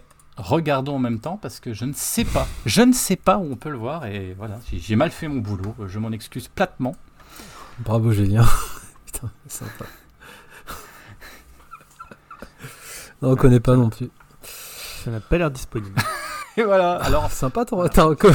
il est en version retournée sur euh, Dailymotion, c'est-à-dire que vous pouvez le voir euh, euh, à l'envers euh, sur Dailymotion. non, non, mais après, tu peux le louer, il est sur, Ouais. euh, bah, sur Orange et sur Univers Ciné, et tu peux le voir en streaming sur euh, Mubi. qui est plutôt une bonne, euh, un bon, euh, enfin, une bonne appli de, de film. euh, voilà. Voilà. Pour le coup, voilà, il est là. Avec des, il doit exister, comme tu disais, en DVD. et- Voilà, et des scènes quand même qui sont extrêmement drôles et c'est pas un film muet pour le coup là, hein. il y a du dialogue, il y a des moments où il y a de la couleur, enfin voilà, c'est assez, assez particulier, assez étrange, mais ça vaut vraiment le coup d'œil quoi. Euh, moi je l'avais vu, c'était au festival de Gérard, mais je m'étais éclaté, voilà. Euh, bah voilà pour la chronique rétro. On va enchaîner avec euh, Yao et on revient sur euh, du coup Cyberpunk 2077. Mais là, pour le coup, on va parler de la série et je suis curieux dans les conseils, puisque c'est la rubrique conseils, que tu nous dises. Parce que j'ai essayé, j'ai tenté, je me suis dit, oh, est-ce que ça va me plaire avec l'animation et tout ça? Alors, Yao, dis-nous ce que tu en as pensé. Ah ouais, c'est à moi. Bah écoute, comme tu disais, je parlais de Cyberpunk euh, 2077. hein.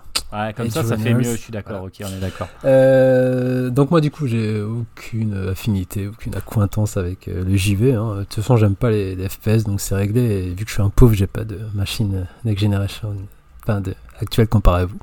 Moi je suis sur Switch, hein, j'ai pas les moyens. Petit aparté. Donc euh, qu'est-ce que c'est ce- cette série Euh, bah, C'est une série réalisée par euh, le studio Trigger. hein. Trigger je présente plus. c'est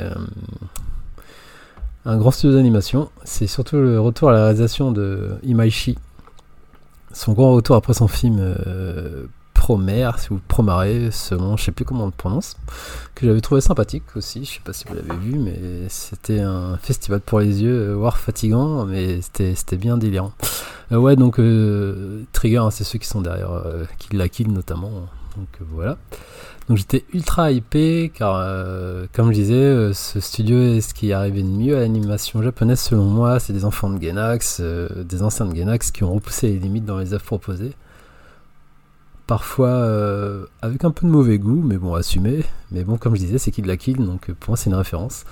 Donc j'ai mis de côté le jeu et je suis arrivé pour les noms euh, japonais. Et j'ai pas été déçu pour moi, là, contrairement à toi, Jérémy. Moi, je trouve que la réalisation elle est de haute volée, comme d'hab avec Trigger. hein. De toute façon, c'est des, pour moi, c'est vraiment des ultra balèzes.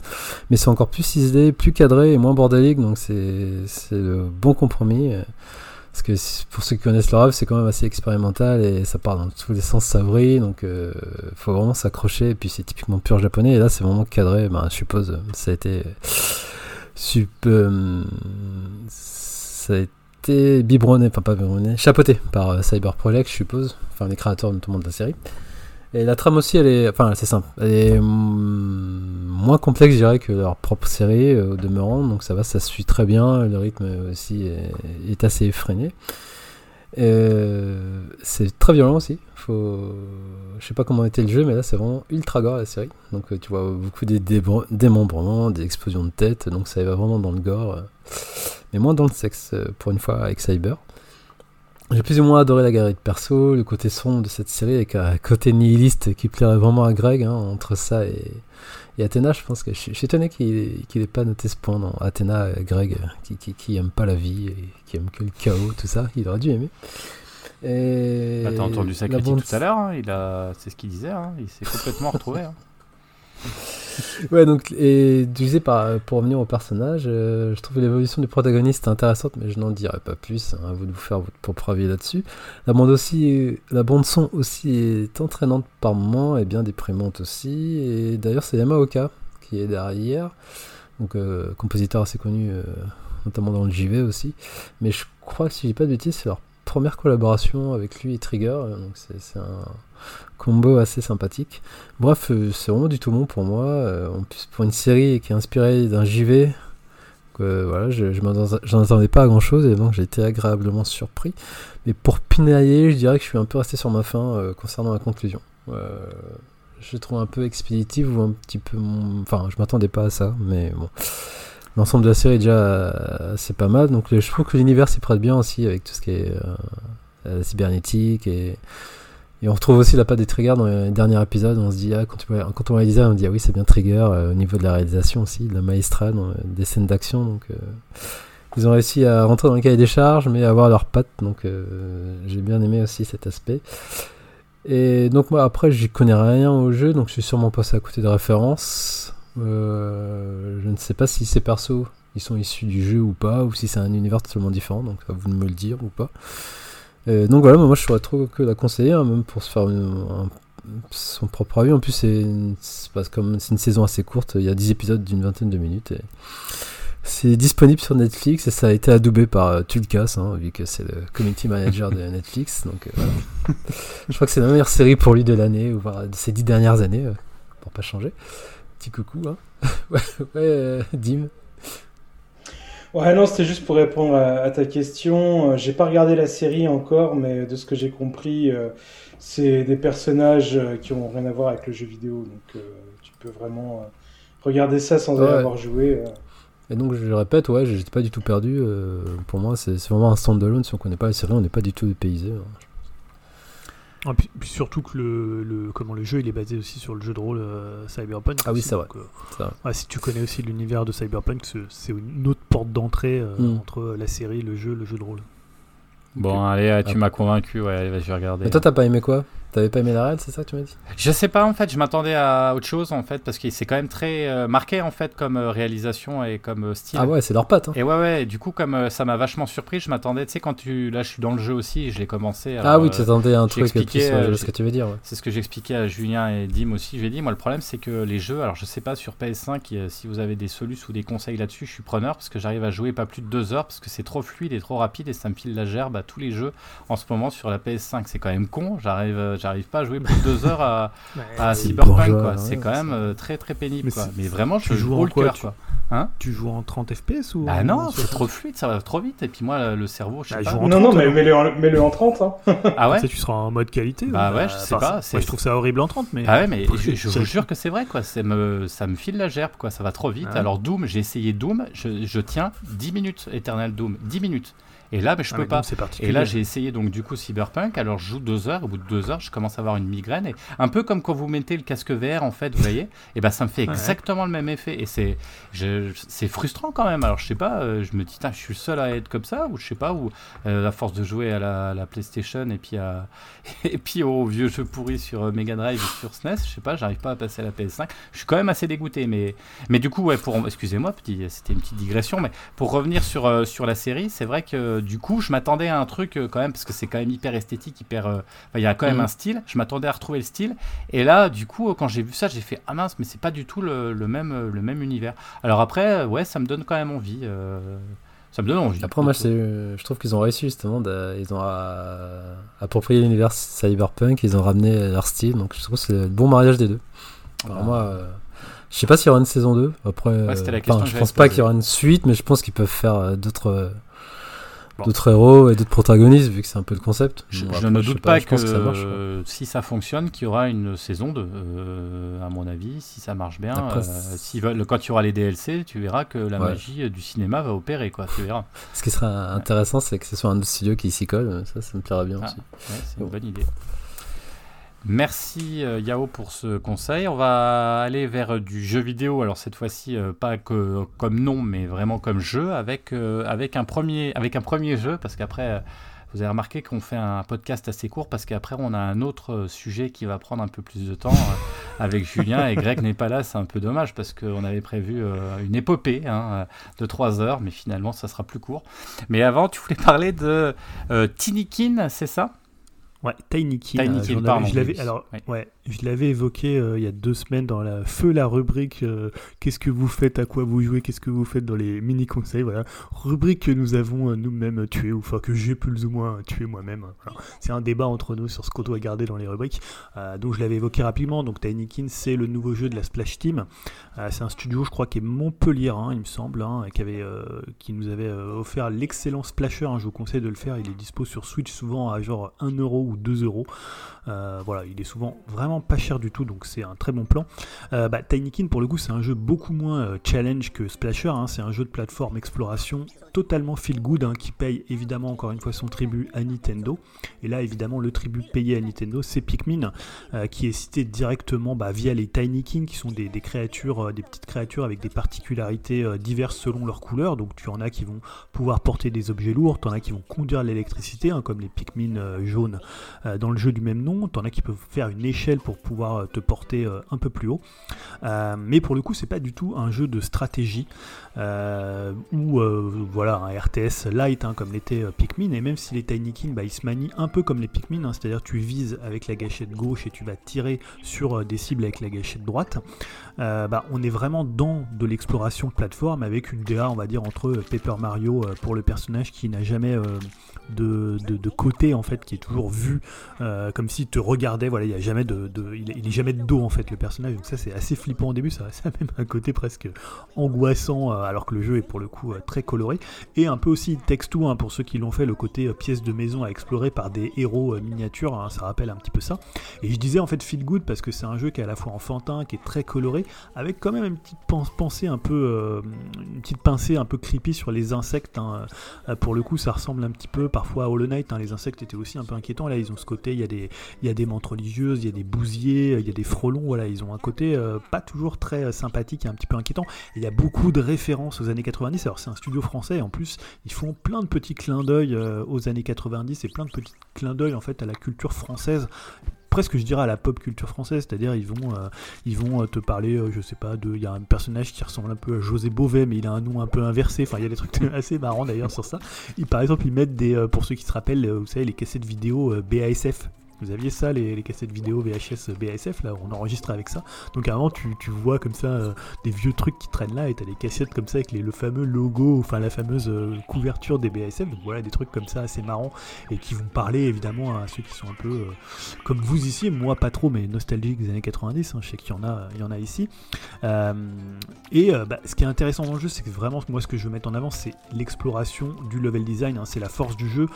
Je trouve qu'à chaque fois que tu arrives dans une nouvelle, euh, dans une nouvelle pièce de la maison, hein, puisque c'est divisé comme ça, tu as vraiment une vraie boulimie, parce que en fait le level design il est assez malin, il joue sur la verticalité sur l'horizontalité, et en fait il va réussir sans te donner des objectifs très précis à te dire tiens là tu vas voir à au loin des tiny kin rouges, tu vas aller les chercher, tu vas voir un petit pollen à récupérer sur un côté, après d'autres tiny kin. En fait ils arrivent toujours à construire un level design euh, juste en te disant tiens il faut que tu ailles là-bas mais sans te dire va là-bas en fait. Et ça c'est toujours très malin et c'est toujours beaucoup plus euh, bah, gratifiant pour le joueur sur la façon dont ils arrivent aussi à cacher tel ou tel collectible, hein. ça c'est toujours assez intéressant parce que c'est pas un jeu qui est très difficile, c'est pas un jeu même qui est de la plateforme pure et dure parce que c'est plus de l'exploration, mais ils sont toujours tellement malins pour te planquer comme ça un petit pollen que tu n'avais pas vu euh, derrière, comme ça euh, si t'as pas fait le bon mouvement de caméra ou ils l'ont mis en haut, voilà, il y a toujours vraiment c'est toujours très très bien pensé.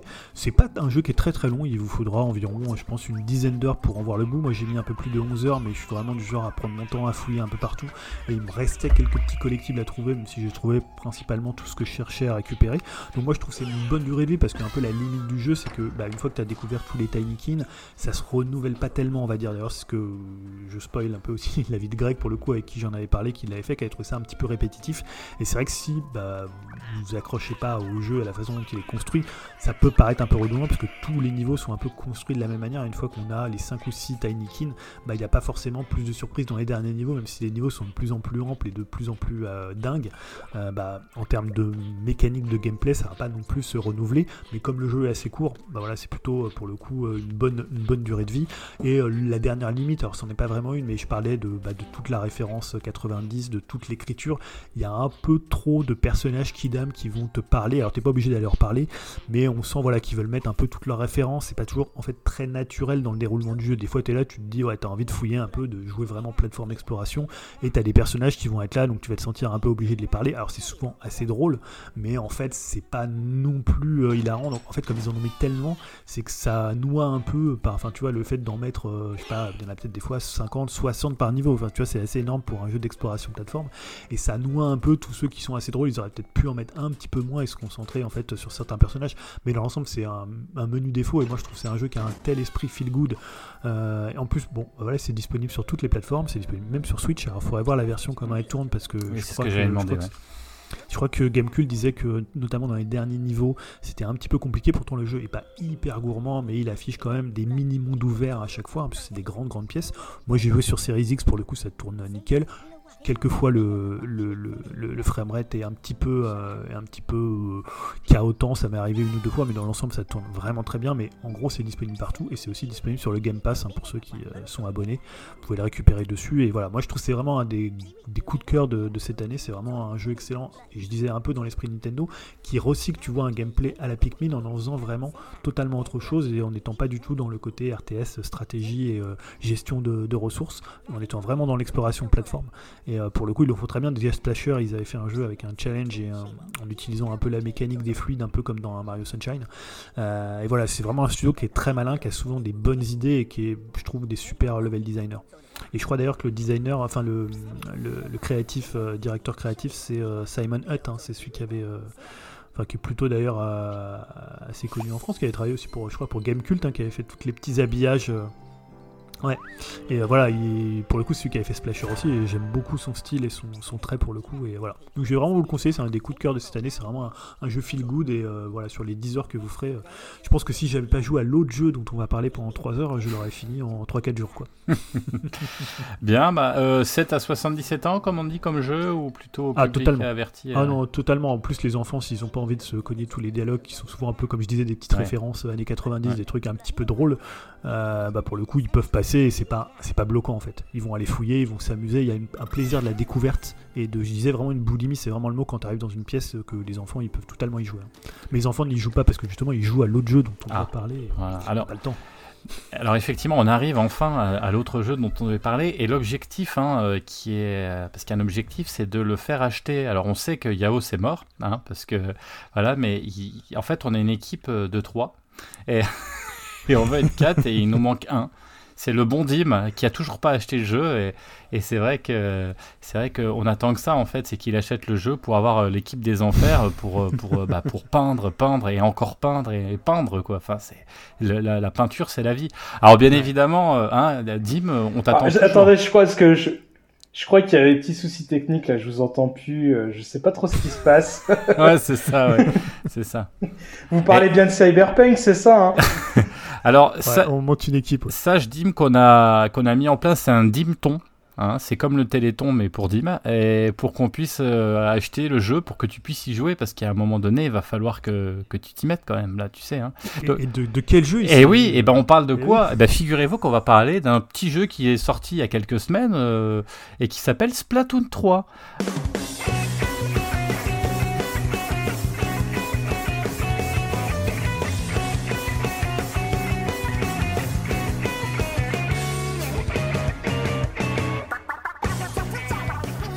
Alors Julien, je sais pas, est-ce que tu peux peut-être décrire ce que c'est que ce jeu de Nintendo, pas très connu en fait. Hein Alors j'ai dit qu'il était question de peinture tout à l'heure, et c'est un petit peu le, le- le- le- l'essence même du jeu, il me semble, la peinture.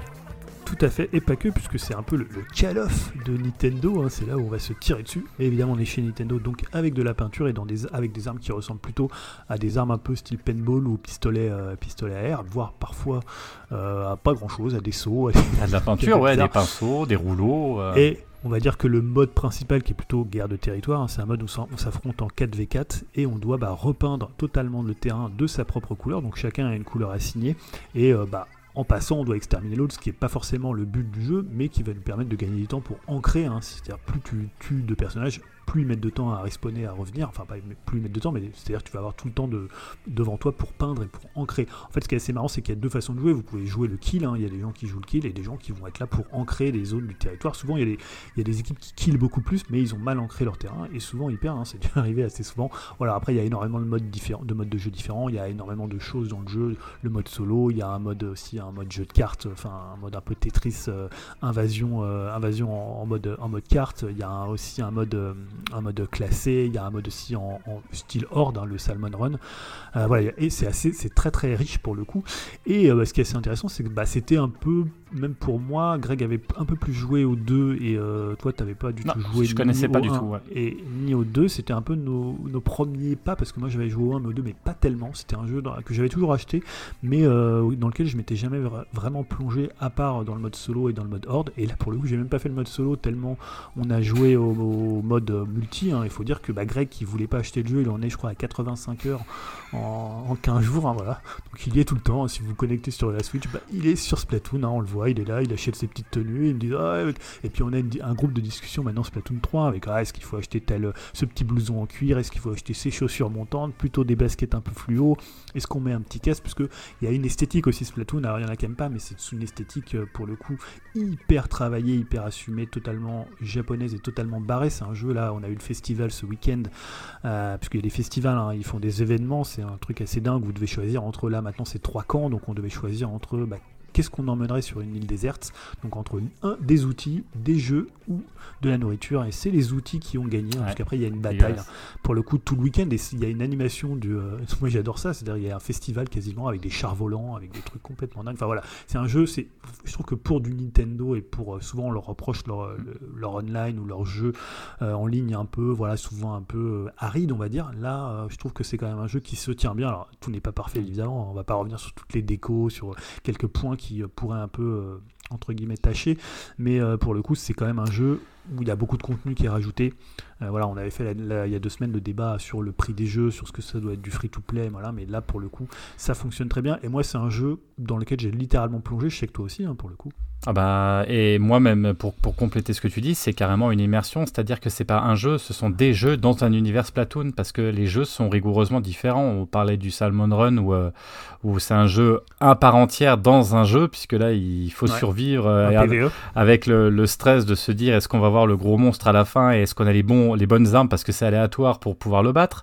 Euh, on va être effectivement dans, dans, dans le- la capture de territoire avec la peinture, mais on est aussi dans un jeu qui est excellent. Alors j'ai un petit peu le nez dedans et c'est plus mes enfants qui jouent, le, le mode solo qui est un vrai jeu de plateforme euh, euh, à la mode Nintendo qui est mais vraiment excellent également parce qu'il y a vraiment euh, c'est chaque niveau c'est c'est euh, c'est de c'est un gameplay euh, très particulier très sympa. Enfin voilà donc on est vraiment plongé dans l'univers Splatoon qui est chatoyant coloré et où en gros c'est on est au parc d'attractions avec les potes hein, c'est complètement ça hein. nous on se retrouve et puis on dit allez qu'est-ce qu'on va se faire? On va se faire là on va se faire là.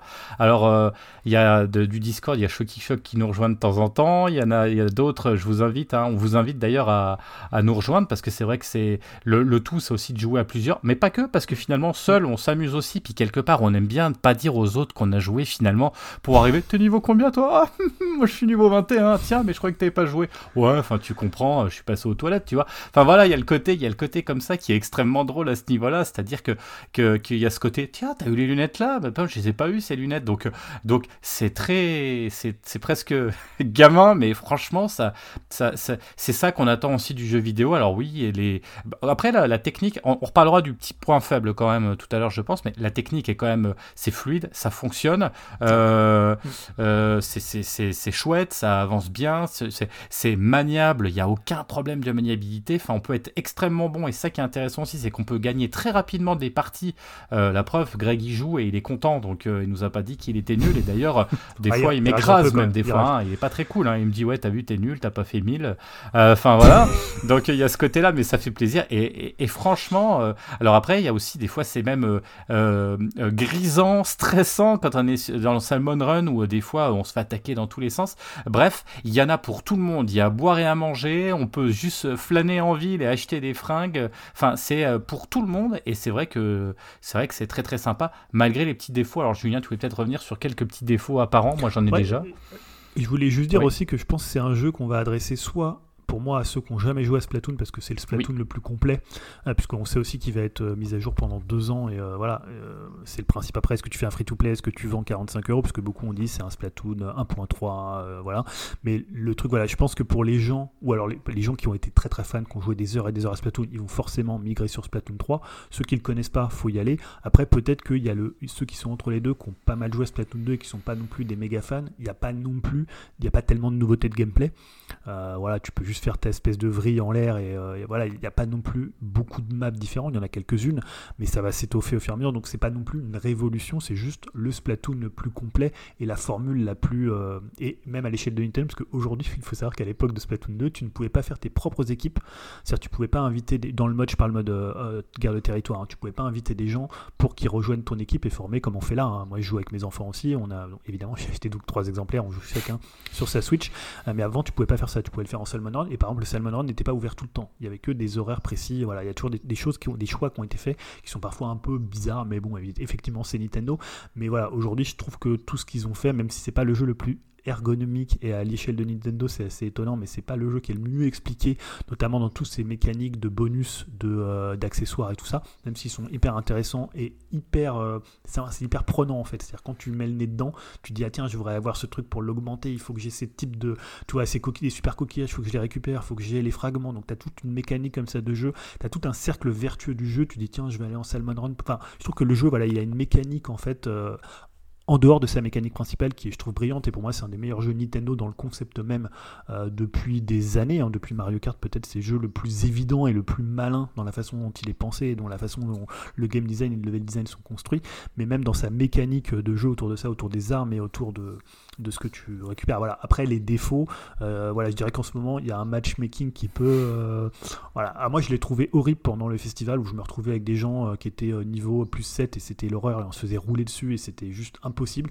ou quand tu joues contre des Japonais. Je veux dire, quand tu le fois juste tomber sur une équipe de 4 Japonais, mais laisse tomber. Je veux dire, à un moment, tu arrives devant eux, t'as un mec, qui, t'as même pas le temps de le repérer, qui t'a déjà killé, quoi. Donc, à un moment, les Japonais, bah, je sais pas, jouez entre vous, euh, arrêtez d'aller avec les humains, je ne sais pas, faites ce que vous voulez, mais ne jouez pas contre nous, parce que ça me fait rager de me prendre des tôles et de prendre des 85-10 ou des 75-15, voilà, dans des trucs complètement dingues. Et parfois, oui, effectivement, le matchmaking est pas toujours ouf, et euh, souvent, tu vas te retrouver avec des joueurs qui sont soit un peu nuls, qui ancrent peu, ou soit des adversaires qui sont beaucoup trop forts. Après, ça fait que deux semaines que le jeu est sorti, et il y a quand même pas mal de décos qui sont ah liés. ça, euh, alors, au tout début, c'était les décos des joueurs. En fait, les joueurs, bah, au bout d'un moment, ils déconnectaient, et le jeu, bah, ça arrêtait, c'est-à-dire tu revenais au, tu revenais au lobby.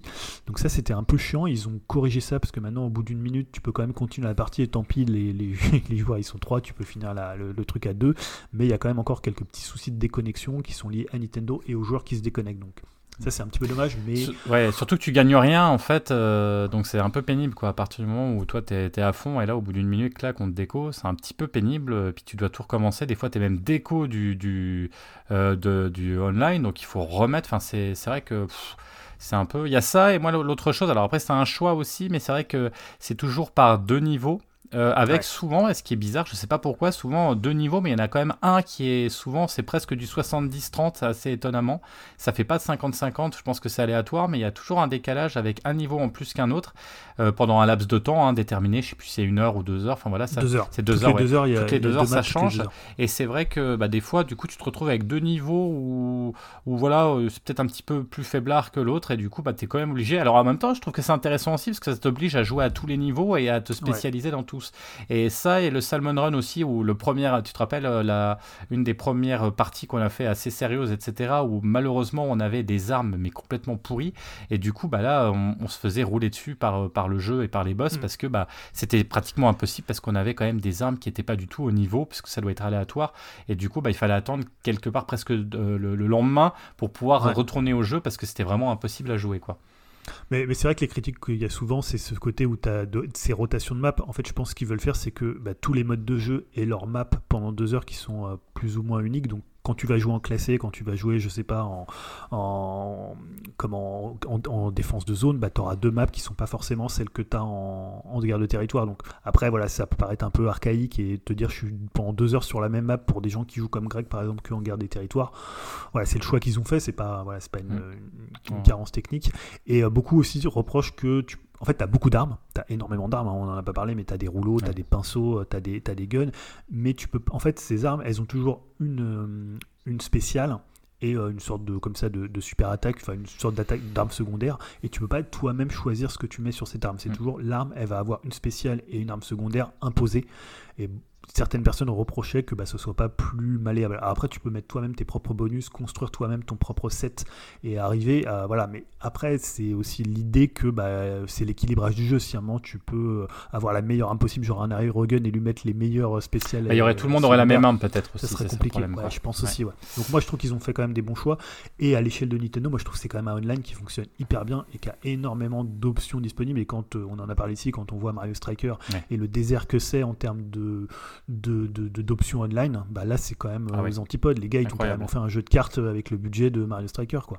Tu vois? Où as même, tu peux décorer ton casier, quel intérêt ça c'est Je trouve ça cool. Mais tu vois, tu quand tu es dans Mario Striker et tu dis putain, mais il n'y a même pas du 4v4, il n'y a même pas du classé en mode solo. Tu vois, tu vois c'est quand même dingue. Et là, tout est là. Enfin, il y a énormément de choses à faire dans le jeu. Je vous invite d'ailleurs à aller voir le casier de Greg. Il a tout rangé. Je sais pas comment il a fait, le gars. Il a tout mis dedans. Franchement, les autocollants, tout est mis. Euh, putain, ça m'a rappelé quand on était euh, collégien, quoi. Il rangeait aussi bien son casier, quoi. Franchement, chapeau le ce, qui est, ce, qui est, marrant, c'est que voilà, vous voyez, Greg, c'était quand même le type qui dit ouais, j'ai deux mains gauche, et c'est le type qui t'engueule, ouais, quand t'es là, t'as fait un score un peu en dessous de 1000, t'as un peu, as un peu déconné, tu vois. Alors il est là, ouais, moi je suis pas un PGM, je suis nul aux jeux vidéo, ah, j'ai deux mains gauche. Et le gars il est là toute la journée et tout, il fait ah 1400, il est là, il exulte et tout, des fois je l'entends, il insulte. Vous voyez comment il hoste, et eh ben c'est pareil dans le jeu, hein, faut pas déconner, quoi. Hein. Le temps c'est le temps, hein, putain. bon, écoute, Greg, je- euh, Greg, non, Greg, oui, bien sûr, si tu nous écoutes, hein, tu pourras commenter aussi. Mais Dim, est-ce que, est-ce qu'on t'a convaincu? Est-ce que tu vas foncer? Là, je te vois déjà sur euh, sur eBazaar euh, pour aller chercher euh, Splatoon 1. Amazon, pour Alors, te fais pas avoir comme moi parce que quand j'ai été chercher Splatoon, j'étais trop content. J'arrive à la caisse avec mon Splatoon, j'avais le 2. Et c'est là, c'est ma fille qui fait papa, c'est marqué 2. Oh purée, j'avais acheté le 2. Donc, donc Dim, est-ce que demain tu pars des potrons minés chercher Splatoon 3 Pas forcément, mais en tout cas, vous m'avez Ah, quand même donné envie hein, avec ce que vous avez, vous m'avez dit. euh. Là, euh, on va dire le, le- moi un peu l'aspect collection et tout, euh, ça, ça peut vraiment bien me tenter. Et... Ouais, ça a l'air assez fun. Je sais pas, je vais, je vais peut-être me laisser tenter, pas forcément demain, mais on verra Ah, bien. Je hey. au courant. Dim, un casier avec des autocollants. non mais attends, tu vois ce que je veux dire quoi Ah, il m'en faut pas plus. hein. Surtout, j'ai quand même la grosse collectionniste dans les jeux. Bon Yao, je te, je te demande pas. Hein. Par contre, c'est dommage parce que je te vois bien là-dedans. euh, tu vois, t'as aimé Mario Sunshine, tu suppose. Ben, on n'est pas loin. hein. Bonne blague. Bonne blague. Non, là, je suis sur Cuphead, euh, donc le dernier niveau. euh. Ouais, ouais, magnifique. Et je me, je me Cuphead laisse du temps 10 pour la sorcière, hein, avec Ouais. Bayonetta 3 qui va pas tarder. C'est vrai. Voilà. Ouais, deux, deux styles, deux ambiances, je suis d'accord. hein, Ah Pourtant, c'est un jeu typiquement japonais, Splatoon. Non, mais j'ai pas le temps, contrairement à vous. Je sais pas comment vous faites là. Les mecs, ils jouent Ah. à 14 jeux dans une semaine. Je Je, vous avoue, c'est ce que Je j'expliquais à Julien. euh, J'essaie de suivre son rythme, mais je, lui, c'est un peu, si vous voulez, c'est Batman, c'est-à-dire que toutes les nuits, il sauve. Ouais, le monde. fait, ouais. Et moi, j'ai essayé d'être Robin, mais Robin, euh, tous les deux jours, il est cuit, il est mort. Et je trouve, je peux Ah, pas. sauf pour Red Dead Redemption 2. Je sais pas comment pas il fait. Je sais pas comment il fait. Moi, je, je sais pas. Je, putain, je, le grand respect pour, pour, pour, pour ce gars qui arrive à sauver le monde toutes les nuits. Et, franchement, chapeau. Moi, je suis un Robin en carton, franchement. voilà. Mais bon, j'essaye de suivre quand même. Non, mais c'est vrai que c'est l'éclate et c'est rigolo. Quoi. Ça, ça, ça C'est la passion. La passion. Ah, c'est la passion, c'est la passion.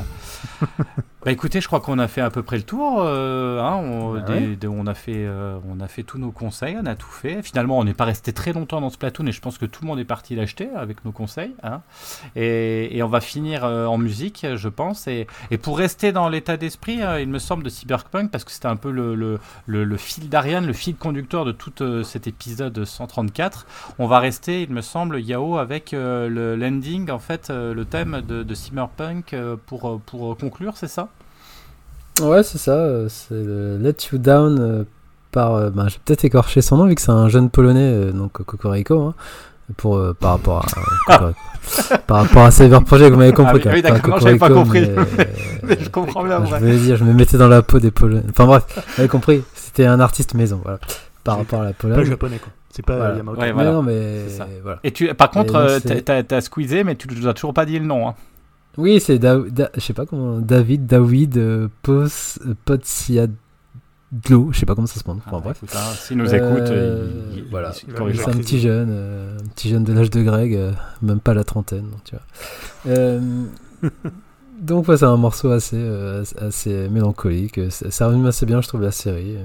Donc c'est Let You Down euh, par euh, voilà euh, DP, on va dire DP. Voilà.